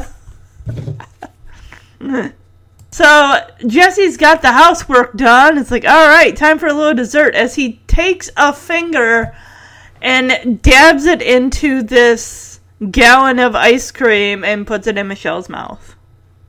And before he puts the dab of ice cream in her mouth, he's like, "Who's your favorite uncle?" I know, it's me. Go ahead. Like, but you're her only uncle. That's a trick question. Oh, he picks Michelle up. He's like, "Hey, pal, you know what time it is? It's time for Michelle Ball." And he lifts up her shirt and gives her a what is it? A raspberry on the tummy? Like, I don't know. I don't. I don't find that appealing. I don't know. I mean, but then again, I don't have kids. Maybe if I did, I'd see it differently. I don't know. Always with the blowing on the tummy. I don't get that. But Michelle seems to enjoy it, and then there's a ring at the doorbell. Who could that be? Who could it be, Quinny? Really? You've seen this episode before? Okay. oh, it's funny. Tracy, all right, we'll go answer the door, and then when we come back, you'll throw me in the air and blow bubbles on my tummy, okay? She's like, uh, no. It's funny how she's Michelle's wearing that giant hat that clearly belongs to Jesse. He's like, get up, blow bubbles. Uh, you know what? I'll get the door. okay, so this is Joni. Jesse apparently knows her. She goes, oh, hi, Jesse. Hi, Michelle. So, of course, Joey must not have let these ladies know that he was going to be out of town because she's like, oh, where's Joey? And Jesse explains, well, Joey's out and I'm taking over for him. And she's like, oh, good, because it's Joey's afternoon. And of course, Jesse has no idea about it. Like, Joey's afternoon? For what? And she says, to watch the kids. He's like, oh, to watch the kids. Great. Ugh. So Joni watches Michelle on Tuesday. So we see two little rugrats coming through the door that look like they probably could be in preschool or should be. And apparently the other moms take turns the rest of the week. If Joey's there during the day, why does someone else need to watch her exactly? I mean, the bus if the bus picks the girls up from school, then it clearly must drop them off, right? I mean, you're telling me that Joey can't take Michelle to the grocery store and he can't take her to pick up the dry cleaning or you know whatever it is that Joey has to do as far as errands he has to run? I don't know. Barbara and Janice, played by Barbara Cameron, Candace's mom, and Janice Sweetin is Jodie's mom. And apparently Jesse's never heard of Barbara and Janice. He only knows Joni. Cause here comes Barbara with this kid. So there's Robbie and Ryan and some other kid. Of course, Joni says, well, my Robbie doesn't get along with Barb's Benji, so try to keep them separate. Oh, no, no, no. Not my problem if they don't get along. I mean, it's a big house. Yeah, one can be in the kitchen, the other one can be in the. No, he's got a baby to take care of. He can't be policing these kids and their behaviorals. If you don't get along, suck it up or take him somewhere else. Jesse is trying to be as cool about this as humanly possible without blowing his. His top. He's like, and here I thought I'd have nothing to do today. Like my plate's already not full enough as it is. So here comes Jodie's mom, Janice, with a blonde-haired mullet boy. so Jesse's like, "Look, I got this. I, I I am very good with kids, as you can see. I'm holding Michelle. Just have a nice day, shop, do whatever you do, and, and everything will be just fine." And the ladies look very apprehensive now about leaving Jesse in charge of their kids. Practically shoves the ladies out the door, like, oh, I got this, blah, blah, blah, blah. out the door, out the door, just shuts it, locks it, like, and we thank you. Okay, ugh.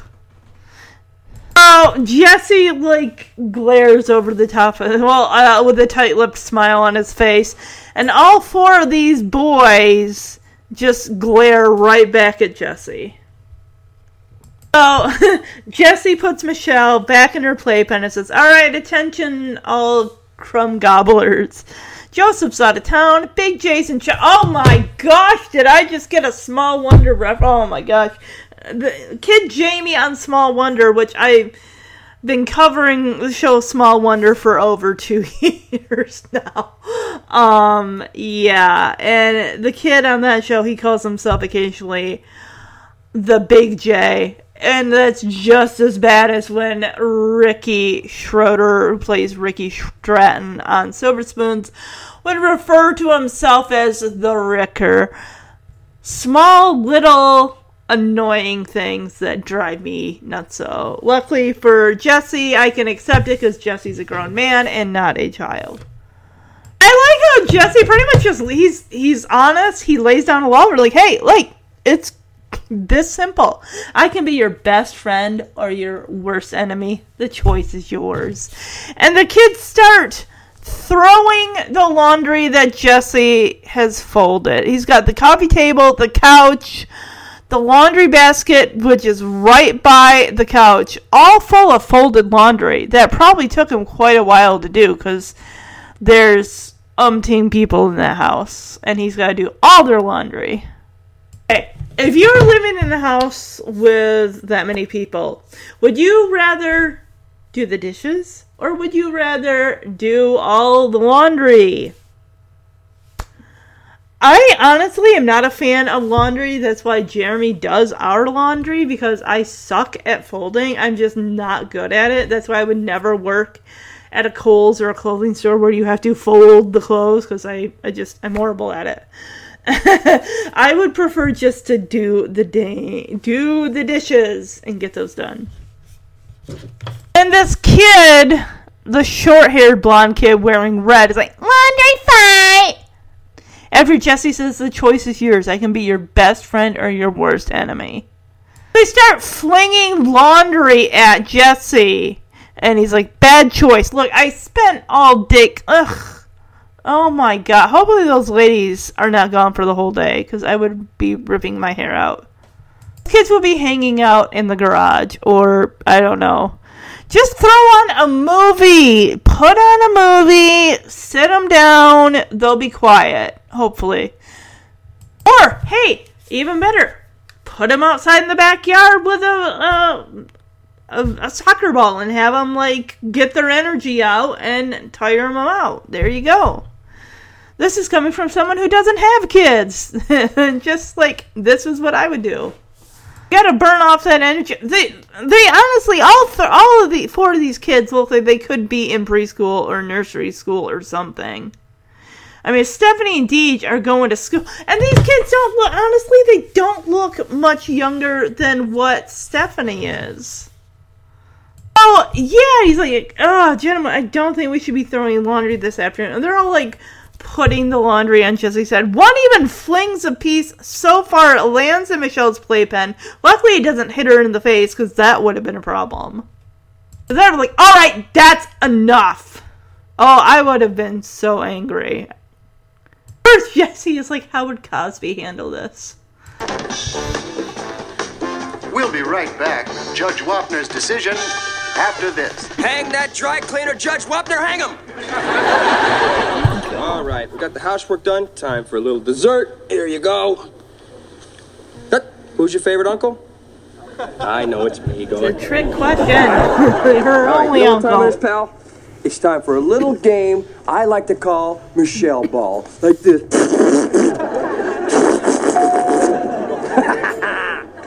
All right, listen. We'll go answer the door. But when we come back, you'll throw me up in the air and blow bubbles on my tummy, okay? Get it? Blow bubbles on. I'll get the door. Oh, hi, Joni. Hi, Jesse. Hi, Michelle. Where's Joey? Joey, uh, well, he's he's out of town and I'm taking over for him. Oh, good. Because it's Joey's afternoon. Okay. Joey's afternoon. I'm like, he didn't clear it with what? me, so To watch the it kids. ain't happening. So watch I'm the not watching kid, the kids. watching. I watch Michelle on Tuesdays, and the other moms take turns the rest of the week. The other moms? Yeah, like Barbara and Janice. Barbara and Janice. Barbara! Hi, Candace Candace's mom. Ryan, hi, everybody. Uh, Jesse, my Robbie doesn't get along with Barb's Benji, so try and keep them separated. Not my oh, here I thought I'd have nothing to do. Hi, Jesse. And Jodie's mom. Hi, Jen. Hi, Ryan. Hi, Benji. Very much for coming. Go ahead, my friend. Listen, I'm very good with children. You girls go have fun. Have a nice day, shop, do whatever you do. Come back. Whatever you do. Bye bye, girls. Thank What you. are they doing? girls. Bye. Going out to lunch? Thank you.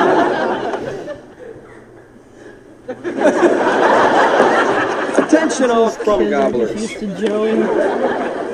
Wait. Joseph's out of town. Big J's in charge here. It's quite simple. I can be your best friend or your worst enemy. The choice is yours. Laundry fight. Bad choice. Listen, I spent all day cleaning. Gentlemen, listen. I That think kid with a mullet needs a haircut. It's a, just a really ratty, should throw overgrown laundry this mullet afternoon. for a child. Thanks very much. Thank you. Very- How would Cosby handle this?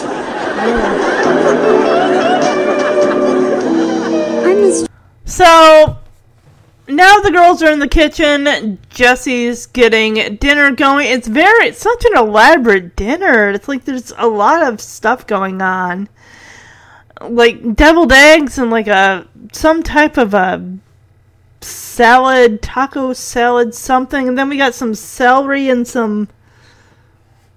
I don't know what that is. But yeah, when the girls say I miss Joey, and Jesse says not as much as I miss Joey. He's only been gone what a day. So uh, the girls they're hungry. It's like maybe we should eat without Daddy. You know, sometimes he comes home real late. And Jesse's like, no, but a family should always eat together. The girls need to eat so they can get on with their nighttime activities and then eventually get ready. But it's important that they stay on a schedule.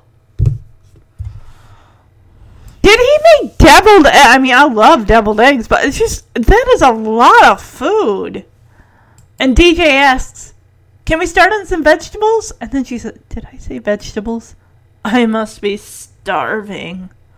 Oh, while Jesse's back is turned, while he's uh, stirring up those mashed taters, DJ steals a celery stalk because she is starving. Finally, Danny! It's like, thank goodness, now we can eat. It's like going on like 7 o'clock. Where have you been? Because he's like, hi, honey, I'm home. And Jesse, of course, is irritated because his food's probably just been sitting in the oven. It's probably overcooked. It's not going to taste as good. Just, uh, Danny waves to like, "Hey girls," and they're like, "Hi, Dad." And I love how DJ like hides the celery stalk under the table because she's like waving with it in her hand. So Danny does apologize for being late. Like, sorry I'm late. I had to rush out to cover a Warriors practice session because Danny's a sportscaster. Was this a last minute thing? It was just like adding, in oh, Dan, Danny's like out the door ready to come, you know, head home and eat.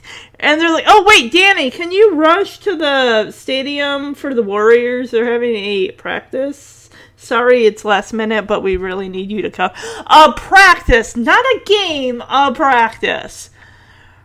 Rush out to Oakland, which is like 30 plus minutes in, according to this thing, in heavy, heavy traffic or whatever. I don't know, but it's like a half hour drive. Like, Danny's like, uh, traffic was miserable. He's explaining away his excuse. And of course, Jesse doesn't care. It's like, I've been, I'm, I'm dead on my feet. I, I'm done after this dinner because I can't take it anymore. He's like, give me a break, okay? You have no idea what I've had to deal with all day. You having to rush out to a Warriors game last minute is nothing compared to what I've been doing all day. And mind you, this is Joey's day to day thing. He, he can take it in stride. It's easy for him because he's got a system going. We don't know it because we've never seen him do any of this, but just one day that you know Jesse is like, I am aching to get back to the exterminator business, which is easy peasy, is basically just sitting in a vehicle driving from one appointment to another and taking care of stuff and not having to wrangle children that aren't yours or that you're not responsible for.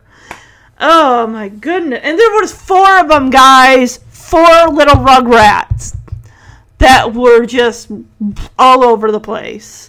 I mean, think of that on top of taking on care of a nine month old? Oi! No, thank you. Right, Quinn? I know. Aren't you happy that, you know, you, you don't gotta run away from children and stuff like that? I mean, you have a hamster sister. Easy peasy, huh? Right? I know. That's right, Quinny. Do you wish that you were in Full House? You could be the cat of the show. You could hang out with Comet the dog. Yeah, wouldn't that be fun? To have a dog around? No? Okay. She has no response for that. Right? Just a simple eye roll. Like, you're kidding me, right? No dog. Danny's like, huh? And Jesse's like, don't huh me. Yeah, he's like, you walked in here 25 minutes late, I might add, and expect sympathy? Uh, not gonna happen. Jesse's had a day, and Danny is about to get an earful. An earful, guys. And Danny's like, well, I didn't know you. And Jesse starts listing everything he's had to do. Says, I have cleaned the house and washed and ironed your clothes. and ran a daycare center for socially deviant munchkins. Not planned, by the way. And while Jesse's doing this, he's plopping large amounts of mashed potatoes onto everyone's plate. And missed Oprah. I also ran this one to a ballet lesson and this one to the dentist. No cavities, thank you very much. As he like lifts DJ, Jesse lifts DJ's head up, sp- spreads her, her her mouth open like, "Ugh, see, no cavities, see her teeth, no cavities. Yeah, he and then he's like, "Do you realize I've slaved over a hot stove so you could have a hot meal when you come home, huh?" And then he's like, "Oh, I'm turning into June Cleaver." But June Cleaver, I don't think complained at all. At least not the episodes of Leave It to Beaver that I watched. She never complained. She might not have openly complained, but you know she was burning off that uh, irritation in other forms. She had to have. It's like you, if you can't verbally express your frustrations, you're gonna express them in other ways. Hopefully, healthy ways and non destructive ways. But you have to have an outlet for that. Or eventually it's going to build up and you're just going to blow up at somebody that doesn't really deserve it. And Danny's like, "Je- Je- Jesse, I'm, I'm sorry. And Jesse's like, sorry. Sorry. See, I'm sorry. Sorry. Sorry doesn't change the fact that my chicken tetrazzini is ruined. Ruined! Look at it! As he pulls it out of the oven. Sticks it right under Danny's nose. Smell that! That is dried out chicken and dried out noodles. Have fun gumming this down. All dried out. No one wants dried out chicken and dried out noodles. And and Jesse even says, "Do you have the common courtesy to call me and tell me you're going to be 25 minutes late?" No, that would have been nice. Like, hey, I know you got to rush to do your Warriors practice dealy, but how about a phone call before you zip out the door to the of the station to your car? I know cell phones didn't exist, but pay phones or use your the work phone like hey look i gotta make a personal call take me five seconds da da da jess look i gotta run to the warriors game. Practice real real quick. I'll be like a half hour late. Just heads up. I mean yes it was a last minute thing but it doesn't take it takes less than a minute to make that phone call just say heads up i'm gonna be between a half hour to an hour late just feed the girls let them eat so that way you all don't gotta wait for me it's common courtesy common courtesy I mean, this is common courtesy. No way was during the aftershocks episode was J- J- Danny going to be like, "Hey, j- look, there may be an earthquake ha- um, happening in the next like 25 minutes. If I'm not home when I say I'm going to be home, it's probably because I'm stuck in traffic and there's an earthquake going on. So just because that you cannot predict that, you can't predict. There isn't an app that says."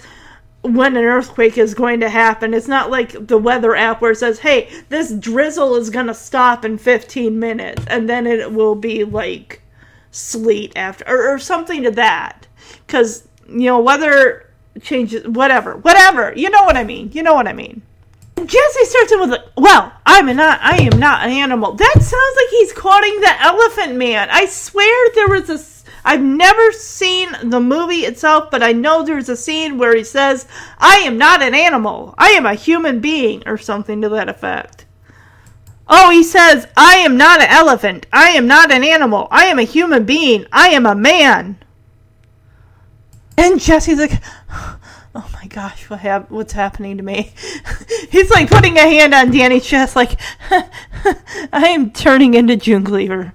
It would be June Cleaver behind the scenes. That's the that's what you don't see in the television show is her just losing it.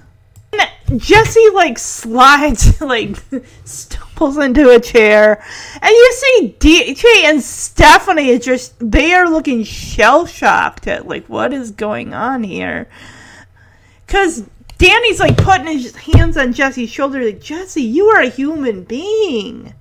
The first day is always a tough. Yeah, this is just the first day, guys. This is just the first day. Of 14 days. Mind you, if Danny's got, you know, weekends off, it's not a big deal because there's an extra set of, you know, there's an extra person there to help out.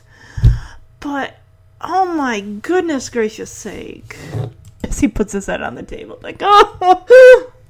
And Danny's like, hey, my sad little soldier, this will perk you up. I figured out the perfect solution to Joey's alcove problem. So, Jess, Danny talked to some contractors, and during the next two weeks, we are going to build Joey his own bedroom. Well, that's awesome. I mean, back in like 1987, I mean, this is great, honestly, that they are able to get contractors and get this work like completed over the course of two weeks. That the the contractors are ready to go, they can get it done. Wow, that is just awesome sauce. I'm still amazed that I was able to get everything done that we needed to get done when it was time to get ready to sell our house. Mind you, this was in 2020 when a lot of stuff was just. Not only were, you know, contractors like back, they were backed up because when you know, the governor finally given the release of, you know, people that can come to your house and work on stuff, they're getting orders upon orders. And I'm just thinking, I have so much, t- little time, so little time to be able to get this all done before August. So basically, we had like a few months to get all of this stuff that the realtor said this should be fixed, this should be taken care of, and you gotta get this done. And it's just like we wanted to get the floor done in the kitchen, we wanted to do this, we wanted to get rooms painted, this, this, this, this, this. But it, somehow it clicked into place and it got done. DJ's a good idea! And of course, like, oh great, another room for me to clean. Well, I don't think you need to be cleaning it, because once Joey gets back, he'll be taking care of it. First, DJ's like, Uncle Jesse, your chicken's pretty good. Of course, Stephanie adds, Yeah, it's just a little dry. oh, you know that Stephanie was, she had that card to play. She's like, Oh, I'm gonna, I'm gonna test him. I'm gonna test him while he's down. Like, oh, it's just a little dry. And I love how she leaned, because her chair is like right next to Jesse's, who's on the corner there. And she leans into him, and he leans into her, and it's just so cute. Oh, she gives him a kiss. Ah! So cute. One real quick thing when we break from this scene of the kids throwing laundry on Joey's head, those kids in that little daycare situation, right as we're flipping from this scene to the next scene, we do see John. It's almost like John Stamos breaks character for a hot second because he's got a smile on his face. And I'm just like, the Jesse would not have a smile on his face. I miss Joey already. Yeah, me too. Not like I miss him. What is in there exactly? A bunch of Jesse, maybe we should eat without Daddy. Sometimes he comes home real late. But a family should always eat together. Now we'll give your father five more minutes, okay? Can we start on some vegetables? Did I say vegetables? You did. I must be starving. What is that red stuff in there? Hi, honey, I'm home. Oh, Hi, girls. I'm sorry I'm late. At the last minute, I had to rush out to Oakland to cover a Warriors practice session. Traffic was miserable. The Give me camera. a break. Yeah, he don't want to hear it. Don't, huh, me? You waltz in here 25 minutes late and expect sympathy? Well, I didn't know you I had. have cleaned the house and washed it That is a lot of mashed potatoes. and ran a daycare center for socially deviant munchkins and missed Oprah. Ran this one to a ballet lesson, this one to the dentist. No cavities, thank you very much. Do you realize that I have slaved over a hot stove so you could have a hot meal when you come home? Huh? Jesse, I'm sorry. Sorry. Sorry. Sorry doesn't change the fact that my chicken tetrazzini is ruined. Ruined. It's all dried out. But do you have the common courtesy to call me and tell me you're going to be 25 minutes late? No! I am not an animal. And You're not the elephant man either. Oh my either. so God, what's relax, happening to me? Jess. I'm turning into I had June real, Cleaver. real sad problems. Don't compare yourself to the elephant man. Aw. You are a beautiful human being. Jesse, the first day is always the toughest. hey, my sad little soldier, this'll perk you up. I figured out the perfect solution to Joey's alcove problem. I talked to some contractors, and during the next two weeks, we are going to build Joey his own bedroom. Good idea. Oh, great. Another room for me to clean. Your chicken's pretty good. Yeah, it's just a little dry. Uh, yeah. Aww. So in the next scene, Joey is back from the tour. It's been two weeks. He, th- this is just his nature. But then again, I guess in a way it kind of is mine too. Where you come in, you start just throwing stuff wherever. He throws his bag of clothes down by the coffee table, and then he chucks underhand his duffel bag and realizes, Where's all my stuff? I have a cot that's folded up that should be here with clothes draped over it, and I don't see any of that stuff. So, yeah, Joey left for this tour thinking that the family didn't need him and didn't want him there. So now he's returning to seeing his stuff gone. This would I I feel Joey is 100% validated in how he reacts. And the thing is I've said about Joey, it's one thing when Jesse gets irritated, but when Joey gets irritated and angry, he is broilingly like you you need to step back because Joey is about to let loose. Like oh whoa. Ah. Joey, honestly, it's like one of those people that it's funny and goofy all the time and everything, but it's like when they get serious and angry, it's like you better watch out. Like one of those people you do not want to pee off at all. That's the thing. That's the thing with Jeremy. Before he and I even started dating, and we worked together, and I just the image of Jeremy that I was seeing was you know that's his his his work self. You know he's nice, he's friendly, whatever. But then when we started dating and, and eventually we're married and stuff, very very rarely it's like one of those people that does not get angry very often. But when they do, you better watch out because they will unload.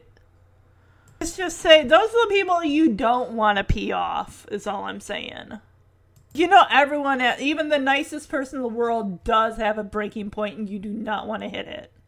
Now, we actually see as Joey stops and turns and looks at the alcove, which I like this setup as far as nice little built-in bookshelves with a stained glass window in the middle that's got this old decorative um, little model ship there.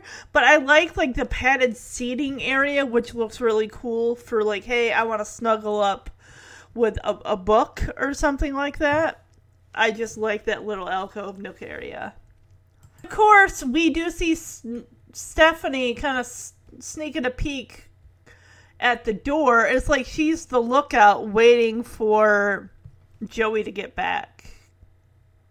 She got it! The duck flies at midnight! She got it. The end of the episode, she finally got it. So of course everything's been done. It's ready to go. We haven't so we see it we see the results the reveal when Joey sees it. And I love how because um, Jesse and the girls and Danny they're all hanging around at the kitchen table. They're playing Monopoly. That's a game where it's like you clear your whole day because that game takes forever. Unless there's a short version to play, which there might be. But yeah, there's an episode of The Wonder Years where um, this one friend of Kevin Arnold's was playing like, "Hey, do you want to play Monopoly again?" I'm thinking. Again, no. Like I said, that is a game that takes hours. It that is like I said, you clear your whole schedule for that. But Danny's like, all right. Everyone, be cool. Just be cool. Be calm. Don't let in, let on that uh, we've done anything. I'm gonna pull off this nonchalant. Oh, hey Joey, what's up? You here? Cool. And then they go back to their game like it's no big deal. Joey is really he's trying to be somewhat polite, but there is an edge to his tone. He's like, uh, hello. Like I'm It's not so much like hello, no one came out to greet me at the door. It's a hello, as in where is my stuff? But we haven't gotten there. And you know, Danny's like, oh, how'd the college tour go? And Joey's like, oh, fine, real good. It's like he's, uh, he's like, uh, it's slowly starting to simmer. This pot is slowly starting to simmer. He's like, how'd everything go here? And Jess was like, oh, yeah, real cool. I mean, the house is cool, kids are cool, everything's cool. Everyone is just being so nonchalant about everything. Being very evasive in their answers. Like quick one or two worded answers. And of course, Jess was like, hey, there's Peking duck in the fridge for you if you want it. And Joey finally is like, uh, just out of curiosity, would anyone happen to know where all my stuff is? You know if the girls weren't there in the in the with the with Jesse and Danny that Joey would not be this nice and polite about this. He would he would let loose if the girls were not there. And Danny says, "Yeah, well, we moved it down to the garage." As in what Joey thinks is still the garage, as in where his car is, where all this is like well, you already most of your stuff was down there anyway. We figured we'd help you out and throw the rest of it down there, because that's where you'll stay in the garage. It's almost like they're like, oh well, we throw the rest of your j- junk slash stuff down into the basement where or in the garage where you'll now be living. Almost like, hey, we kicked you out of the alcove and you can go stay in the basement. So Joey's done. He he's he's over. It's like, oh well, you know, maybe there's something else you'd like to tell me, like uh goodbye. He's he, he's pretty much like, well, I'm not staying here for this, for this garbage treatment. First, you don't even care that I'm leaving, and now that I'm back, you could care less whether I just walk right back out the door. And the way Danny's like, Joey, like, come on, Joey, you're making a big deal out of this. Like, and Joey's like, adios, Amscray. And even DJ's like, Joey. It's like, hit the road, Joey, that kind of thing. The way they're like, they're acting like he's making a big deal out of it. But seriously, if you were in Joey's shoes and that was the reception walking in the door, the same as it was when you were leaving, wouldn't you be like, okay, enough's enough. I, I'm not doing this. It's just the thankless, gr- the ungratefulness of it all. It's like, ugh. and just like, hey, Joey, your stuff's going in the in the garage. Go check it out. Yeah, and Joey says, yeah, I'll go check it out, and then I'll pack it up. You just throw all my stuff down in the garage. So basically, the family is just probably thinking, like, just let Joey get it out. We get he's frustrated you know, and this honestly, this was not the way to let's all just be nonchalant and cool about it as Joey's gonna rant and rave like you know he's going to. And then that way when he sees the big reveal, he's gonna give us a big old apology after. Yeah, he's like, why don't you just fling it out on the front lawn? Like you since you clearly don't care that I'm here. Yeah, cause now he's like, am I still getting my mail here, or did you forward it to the gutter? Soon as Joey starts heading downstairs, the family gets up from their chairs and they start following him downstairs because they want to be there when Joey sees the big reveal. I mean, it's great to be a surprise, but did they have to go this route? You they ugh, they knew he was royally ugh. Just let him rant and rave and as he's heading down the stairs, because it's like he's turning corners, like, I didn't demand to move in here, okay? I volunteered to help out. It's like, I didn't ask you, you came to me. Oh my gosh, this room is gorgeous. It's gorgeous. I want it. I would love to live in this little whole it's it's like a downstairs basement apartment. It's so great. And it's amazing how much this thing goes from the garage to Joey's room to eventually the studio, and I think that's pretty much. Well, wait a minute, and then after that in Fuller House, it becomes Stephanie's bedroom. And then it becomes the bedroom for her and Jimmy and baby Danielle in the final season of Fuller House. As Joey said, if you didn't need my help, all you had to do, all you had to say was, and then he sees it and he's like, Joey is an idiot. the family is grinning ear to ear like Cheshire cats. They are just so stoked. They, you know, it's like the payoff. His expression is just the the biggest payoff for all of this. I honestly think like this should have been the first. If you're staying with someone, you're you're gonna want a room, especially if you're staying with someone long term. You're going to want like I need to have a room. I need to have my own space. Otherwise, this is not gonna. I mean, think about it. Would he have just stayed? Can you imagine if he had stayed in that alcove for eight seasons? No, no. So eventually he does get his room. He gets uh Jesse's old bedroom. Turns into his room. And then it turns into uh Ramona or Jackson's room in Fuller House and then again into Ramona's room. And so that all these rooms just they've been transformed so many times. And it just seems like Joey is getting really choked. It's just the idea of it. I mean, he hasn't had his own space since he had his own, probably his own apartment before he, unless he lived with his mom before he came, which I don't think he did. It's like, I got a bathroom. He mentioned something about my Jets is in like maybe um, a hockey team or something. Uh, he says Manny, which I'm guessing that's uh, the uh, the mannequin's name, I guess, might be Manny. I don't know. Um, he's like my bed, bathroom. Is there a shower in there? I hope so. Must be a shower. It had to be a shower. Maybe, maybe not. I don't know. But it's just the layout. Everything is so cool, and he's got a nightstand, a bed. I like how he's got like a little the way the behind the bed there's this the shelf with all the you know his stuff and all that cool and the planets the solar system things over there and you got a dresser with a but it's just and i like like it's like little like patio lawn furniture stuff. And apparently they got that from joey's mom. Like maybe he had been storing some stuff there. The mannequin of course is dressed in hockey gear which is cool. Joey's like my bed as he jumps up and down on it like a big kid.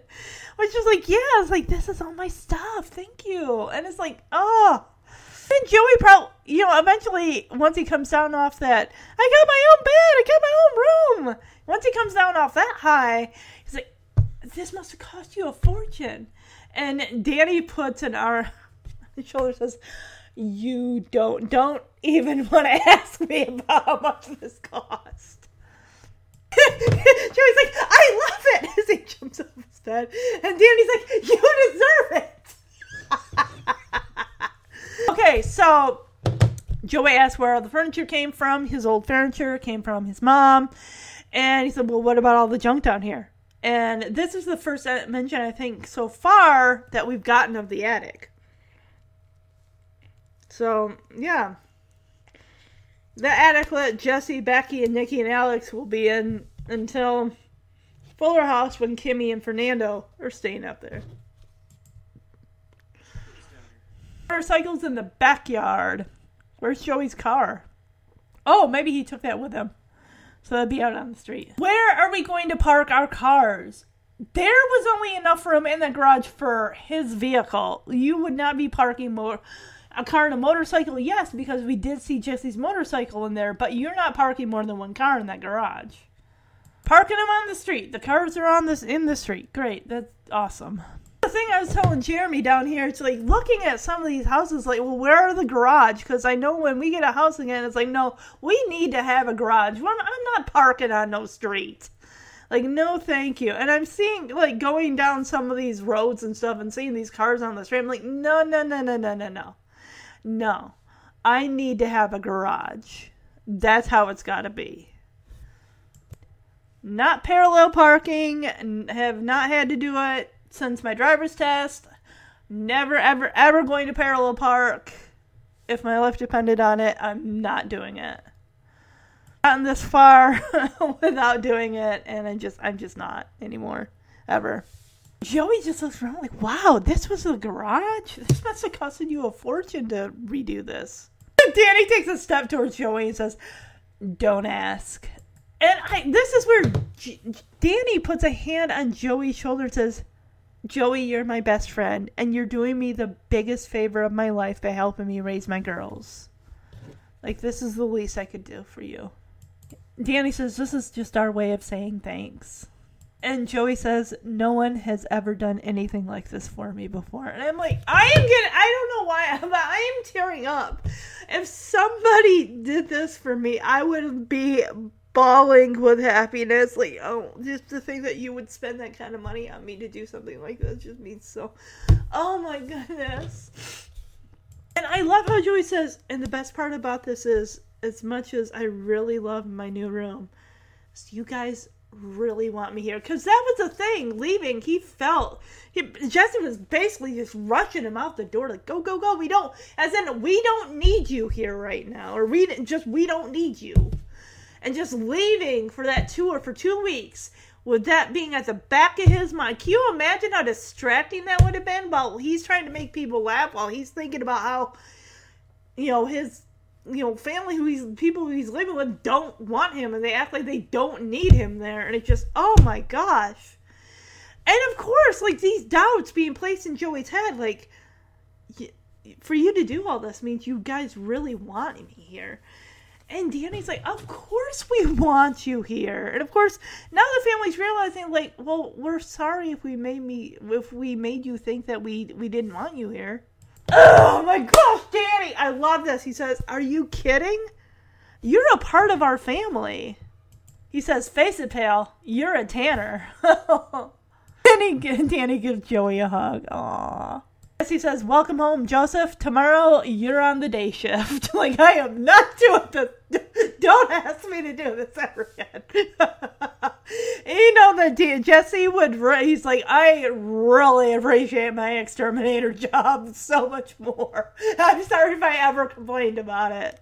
DJ, give it up already. You're not getting your own room till season five. She's like, Steph, I got great news. This means you can move into the alcove. No! Let it go, DJ. Let it go already. You know she's gonna be angling again in season three, like, I need my own room. And then in season five, she finally gets her wish. It takes four seasons, but she eventually gets her own room.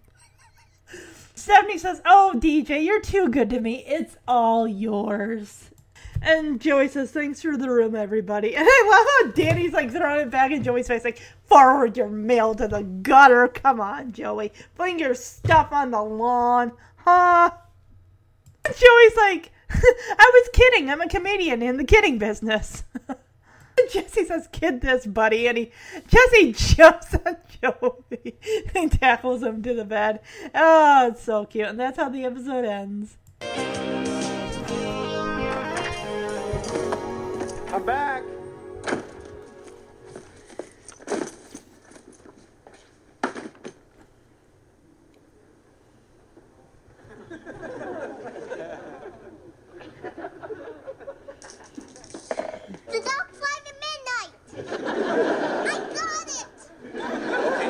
Be cool. Don't say a thing. Okay. Whose turn is? What do you got there? Okay, I'd like to buy Indiana. All right, five hundred dollars. Okay. Okay. Don't forget the change. There you go. All right, whose turn? Uh, hello. Hey, Joe. Hi, Joey. All right, whose turn is it?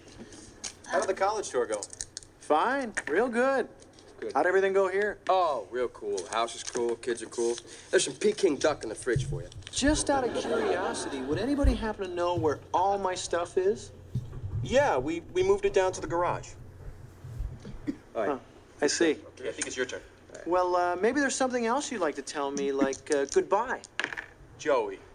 Adios, Amscray. Joey. Hit the road, Joey. Joey, your stuff is in the garage. Go check it out. Oh, I'll check it out. And then I'll pack it up. You just threw all my stuff down in the garage? Why didn't you just fling it out on the front lawn? Am I still getting my mail here, or did you forward it to the gutter?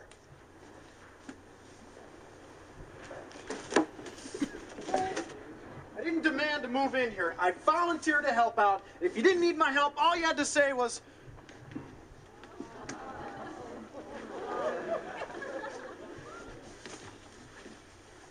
Joey is an idiot. oh. I got a bathroom, my jets, Manny, my bed. I love it. You deserve it. How'd you guys get my old furniture? Your mom? What happened to all the junk that was down here? Attic. Where's your motorcycle? Backyard? Hey, where are we gonna park our cars? Street. This was the garage? Danny, this must have cost a fortune. Don't ask. Joey, you're my best friend. And you're doing me the biggest favor of my life by helping me raise my girls. This is just our way of saying thanks. No one has ever done anything like this for me before. And the best part is, as great as my new room is, you guys really want me here. Are you kidding? You're a part of our family. Face it, pal, you're a tanner. Welcome home, Joseph. Tomorrow, you're on the day shift. Steph, I got great news. This means you can move into the alcove. You're too good to me. It's all yours. Thanks for the room, everybody. Forward your mail to the gutter, huh? Fling your stuff on the lawn, huh? I was kidding. I'm a comedian. I'm in the kidding business. Get this, buddy.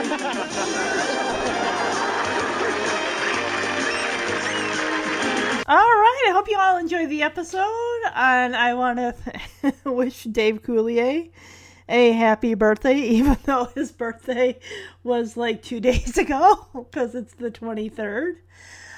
So, let's see. Best outfit of the episode? I, I think I kind of, the only thing I thought even was cool looking would have been um, Joey's Marlboro Adventure map lining jacket. Really, honestly, that's the only thing I can really think of that was even kind of cool. Uh, worst outfit, like I said before, Stephanie's shirt, white shirt with the uh, the girl with the yarn hair coming out. I just I thought it was really was not cool and Just not good at all. I mean, clearly these aren't name brand clothes. It's a seamstress or um wardrobe making someone's making these clothes because this is nothing that you would be finding on the racks in a store anywhere in 1987 so tanner teachable moment of this episode i'm gotta say is in regards to joey. Someone's giving you a space. Don't just keep your space neat. Don't but then again, I mean, as far as everyone else, it's like you want to surprise someone and stuff with something. Don't be all nonchalant, like oh, like like they were with Joey, like just or making him feel like unwanted or unneeded and stuff when he's. It just I felt I really did feel bad for Joey. I felt like yes, his anger was a hundred percent warranted, and it's just like it's cool you want to surprise someone with something, but don't be all nonchalant. Like. I don't, I don't know. I guess that's pretty much it for that. And eh, and I know that Joey was doing well. He probably would have let Jesse know about that whole daycare babysitting whatever situation he had with those other neighbor ladies. If Jesse wasn't apparently shoving him out the door. Uh, another thing, like, with, come on, man. If you know, if you gotta run somewhere real quick, just it takes less than a minute probably to make a phone call and let them know, like, hey, I'm gonna be late. Now you can't do that for an earthquake, but you can do that if you gotta rush out the door at a last minute thing. That you can do. Granted, this was the time when there really weren't cell phones around like we have now to do that, but so for next week being the first uh, partial week in October, I know that things got a little jumbled, and I'll explain that after I'm done here. Um, for the back to school series part three, I'll be covering season four, episode six of Full House, A Pinch for a Pinch, which aired October 26th, 1990. In this episode, Jesse gives Michelle bad advice on how to handle a bully. Yes, Aaron Bailey. He's going to be here for till season 8. We have him for a very long time. So that will be October 1st. And then the 8th, I believe, is going to be Working Girl. And then I'm just trying to think what I'm doing here. um, yeah, so we got that, we got Working Girl, we got I think I'm gonna have a break in there the 15th, and then the 22nd will be for Elias Harger's birthday. Will be f- season five of Fuller House, basic training, where Mac Max gets to skip a grade, and it turns out him trying to adjust to middle school life isn't really working. So he tries to change his image. And then the 29th, of course, I'll be doing the final episode of the Back to School series, which will be a pinch for a pinch. And then I'm to let y'all know right now um, October is to be the last month of 2021 that I'm going to be covering Full House episodes. I'm taking November and December off to maybe pre-record for January and do a couple other, you know, shows that I do podcasts for. I'm just I was going to do a podcast and life thing, but I think I'll just let you guys know now. I am not quitting podcasting. Don't worry. You know, I'm still loving this. It's just I've had a job now for not quite a month and it's I've been without a job for over a year and it's this job that I'm doing is a lot more physically demanding than I think I've ever done. And it's it's it's a full-time job and it's just trying to adjust to that and getting home and trying to get enough sleep and trying to wake up enough so I have enough time of my day before I have to go to my job. It's like I wake up and I have like 3 hours before I have to go to my job and I'm there for the whole day and it's just it's been um it's been a major adjustment. Um I only have Thursdays and Fridays off now. I don't have any weekends. Uh this isn't a job that I I'll be honest, I'm grateful for this job. I think well I think well I have one, but I don't want this is not a forever job for me. This is a this is what a paycheck job until something better comes along that I actually want to do. And I know I'm getting personal here, but it has been really just mentally touch and go. Just trying to adjust to stuff and whatnot and and also it's, it's not just you know the podcasting but it's also you know trying to have do other things you know making time for reading and all that stuff and trying to have time for my husband and I to be able to see each other now because we work different work schedules and uh yeah that's pretty much it uh January like I do with with Jesse I usually reserve January for Jesse episode type series um I want to do Jesse and the girls so there'll be we got the beat with Stephanie. There'll be The Devil Made Me Do It with Jesse and Michelle. And I'm trying to think of um I think Fogged In, I think is the one that I wanted to focus on with Jesse and DJ. The Just Say No Way episode, I'm saving that for the serious episodes. So um I'll be getting into that. Another thing I don't want to say I'm going to do this movie this month. I don't want to make any promises anymore because I know I can't always keep them. Things happen, I get focused on one thing, and then what I'm saying is, I don't want anything to seem rushed or half hearted, like I'm not putting myself into it. I don't want to seem like I'm bored doing this, and I'm not. But if I can't put my whole energy and my whole self into something, then it, to me that's not worth doing, and it's not what I want you guys to hear. And I know it sounds like I'm complaining, and I really I'm not. It's just trying to adjust to um, not having as much free time anymore as I did. I I guess I could say I kind of got a little spoiled. Uh, having that time. But then again, like I said, the majority of 2021 we were in a hotel room. So it's been one uh, crazy adventure, and I just pray, I pray that 2022 is like a fresh start.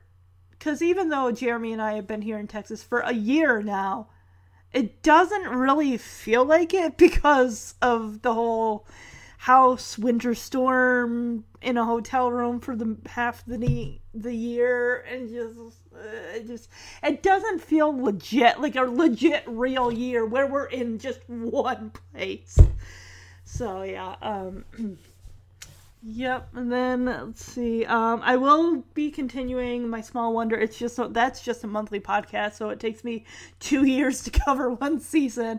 I started season two, uh, Small Wonder in January, so let's see. And um, with Punky Brewster, I will get to. I want to do at least episode two if I can get to episode three in December, that would be awesome. But again, I do not want to make promises. As I'll just say, I'll leave it at this. I will get to it when I can get to it. I, I don't want to make any promises, but I will be continuing it. Don't just don't don't uh, think that I'm just dropping it. I know there have been podcasts that I'm just like I want to do this, and then I only do a handful of episodes. Everwood, American Dreams, Boy Meets World. It's like I'm good with coming up with ideas, but it's another thing with some of them that I mean, come January, I'll have been podcasting for five years.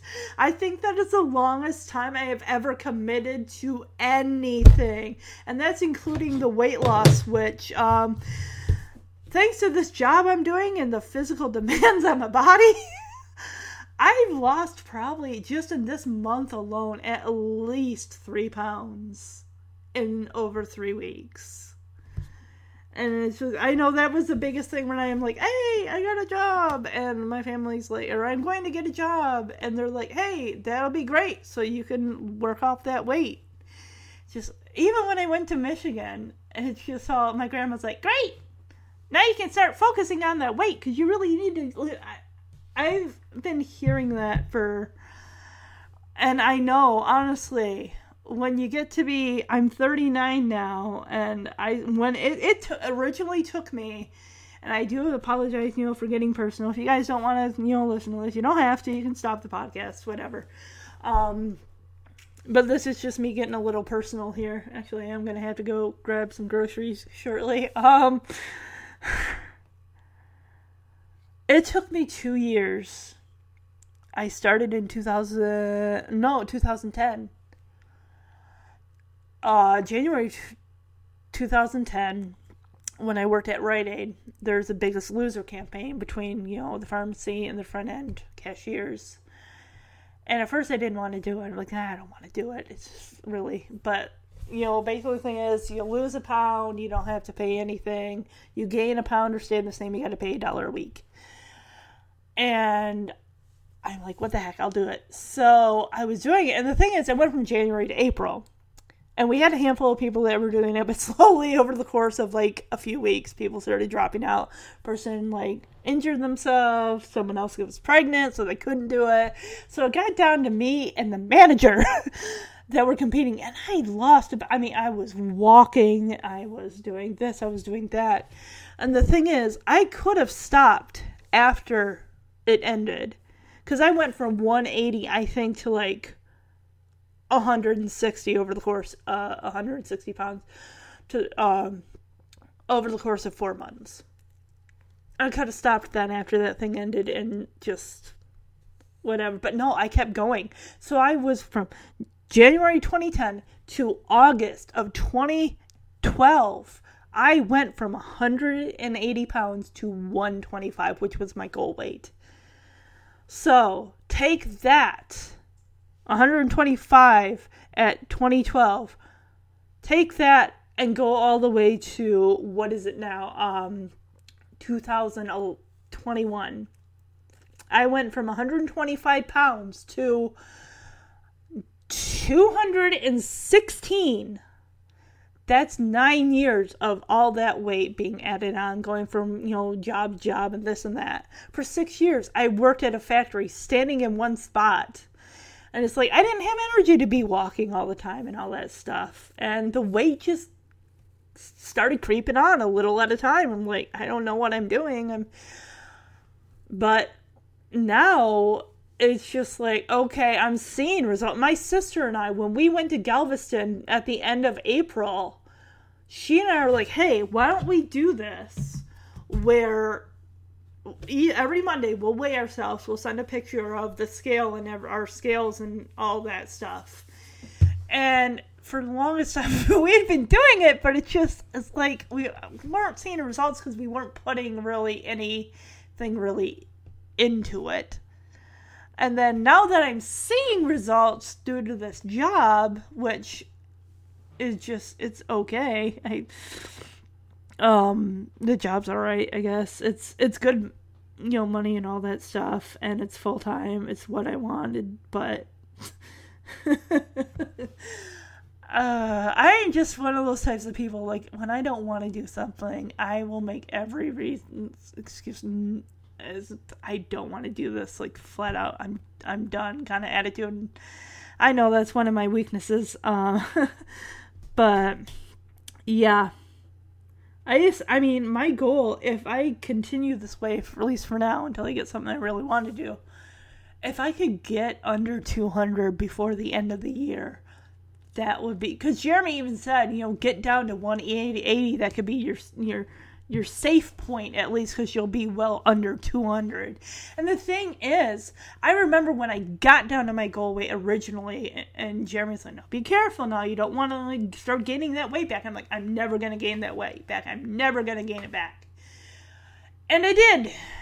And that's the thing is you get older you have to really be choosy about what you're putting into your body especially if you're not working it off because yeah, kids can you know put whatever they want and they're, and, and they're burning it off. But as you get older, your metabolism doesn't it slow down to the point where it's like you could like eat a cupcake and and gain a pound or something to that effect. It just it sucks. And I would just and I told Jeremy I have never been more aware of how unhealthy and overweight I am than I have at this job that is it's basically it's not so much stocking shelves it's helping unload a truck filled with boxes that I have to take stuff out of the boxes and sort them into their designated totes. Put those full totes onto pallets, take a pallet jack, take those pallets out to the sales floor and stuff like that. So, but it's just, oh my goodness gracious. I just, like I said, I've never had a job like this that was this physically demanding. I mean, I, I, one night I was working and recalling a time like, well, there was that time I worked for like less than a month at Kmart third shift. For like, that's when I was working at KFC. That was one of those, th- um, I'd work at K, yeah, I'd work at Kmart from like 11 until 6 a.m. or 7 a.m. or something. Go home, sleep till like 10 a.m., get up, and then go to KFC from 11 until 2. And it just, um, but I remember I'd never done third shift before, so I'm like, I don't know how I'm to do this. So, of course, I got some stay awake pills, some caffeine pills, if you will, I guess. And each pill is equal to like two cups of coffee and I took two. Now, I'm not saying I turned into Jesse Spano from Saved by the Bell during that episode, that I'm so excited, I'm so scared episode. But I just, all of a sudden, it's like I'm sitting there, it's 2 in the morning, I'm going, my foot and my people that I was working with, you know, taking a break, they're like, are you okay? Like, I don't know. Finally, like, okay, I think you need to. I think it was like six o'clock. Finally, like, okay. Um, no, I think they told me like maybe you should go home. And I thought, oh no, I lost this job. And it was just a seasonal position, but even still, it's like after a few days, I had gotten used to. it. I'm like, oh my, but it was just working out on the sales. I remember that because it was like Thanksgiving night. Jeremy and I went to my family's and then his family's, I think. And then it's just like that. Because when I had hired in at Kmart, they're like, hey, do you think you could work, you know, Thanksgiving night into, you know, Black Friday, the day after Thanksgiving? I'm like, okay, sure. But yeah. Anyway, yeah, that's me just kind of going on and stuff about this and that. Um, I don't know if I mentioned, have a new family member. Liberty the hamster. I've had her now for two weeks. Um, she's definitely got a bigger cage than what Liesel had had. Liesel had a 20 gallon, whereas I got. Due to those YouTubers out there with the hamsters, like, oh, like 20 gallon isn't big enough. You need to go 40 gallon tank for a hamster. I'm like, okay. And Jeremy's like, um, I don't think you should really necessarily needed to do that. like, uh, I know, but I mean, she's got space to move around. And I thought the name Liberty because I saw the Paw Patrol movie. I'd never seen the show before, but I'm like, I want to see the movie. It looks cute. And it was a good movie. It really, really was. Um, and there's a new character named Liberty who ends up, spoiler alert, if you don't want to be spoiled, fast forward 30 seconds she becomes a member of the Paw Patrol at the end of the movie, an honorary member. And she's originally a street dog, and she helps them with the rescue missions and everything because she knows the city. And she's just, you know, basically been a street dog her, her whole life and everything. But it's just, I, I just, I liked the name. I just, I like the character. I just liked her look. And the thing is with Liberty, the hamster, and I had been looking at this hamster for probably about three weeks. I'd stopped in the pet store and she'd still be there. And she, and even the lady who I gotten her f- from the uh, pet shop owner had said, or worker had said, you know, she was, you don't normally see hamsters like this. That she's kind of like a calico, like she's kind of like, um, kind of a smoky grayish bordered on, you know, black. But she's like also got like kind of an orangish, you know, spots and stuff to her. She's really, really cute. And I'm like, that's what I think intrigued me about her was that she was different coloring than what I know. I mean, because Lisa, Liesel, my hamster, who I got in 2019 and passed away over a year ago now, uh, she was pure blonde, pure blonde hamster. And, uh, I do miss her. I miss her in Lundy. My rabbit London had also passed away over a year ago, and it just. And I told Jeremy, I said, "Do you think once I get a job, you know, I can hopefully get a hamster?" He's like, "Yeah, I don't see why not." And the thing is, hamsters honestly are really they're inexpensive pets, to be honest. But if someone asked me, "Do you think a hamster is a good pet for a kid?" I'd be like, "I really don't think so." Just because they are small, they're delicate, they can easily they can easily escape if you're not careful and I don't know, maybe you can try to be, you know, cuddly, but it's like you got to keep your eye on them because if they get loose, they are hopefully you can find them again. But yeah, um so that's just what's going on with me right now going into October, so I'm excited to start watching some uh, spooky stuff. Uh, the new Wonder Years show, I got the pilot. I'm going to watch it, and I will be covering that for the Wonder Years podcast, but that again is going to be once in a while, you know, maybe once a month, most likely. Stretch it out. There's only six episodes, just like the original Wonder Years, and I've been hearing nothing but good things about the show, so. I actually I ended up getting a new table um because that's the one that Liberty I had set her up on that table. And I'm like I thought this card table would work for me. I'm like no, that's not to work. So I went to I went to Target where I'm at didn't have a table. Then I looked at the one in like Frisco nearby. I, dro- I drove all the way out there and they didn't have one. So finally, I'm like, okay.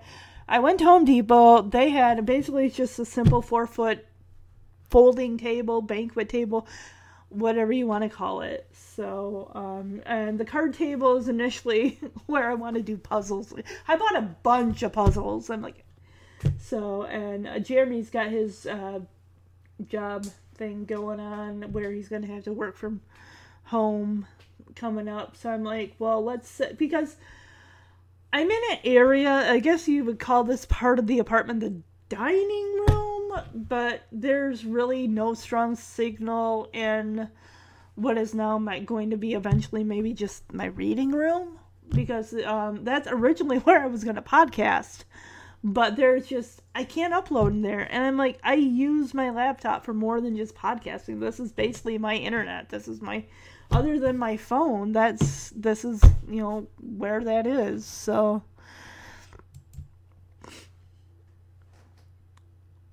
So yeah, like I said, 2022 with the Full House podcast, we're just gonna, you know, do some episodes here and there, you know, for January and then probably February and then maybe take a month or so off and then focus on other things too cuz I don't want to get burned out on Full House. Don't get me wrong. I love Full House. I love Fuller House, but sometimes like I do have other commitments that I do want to.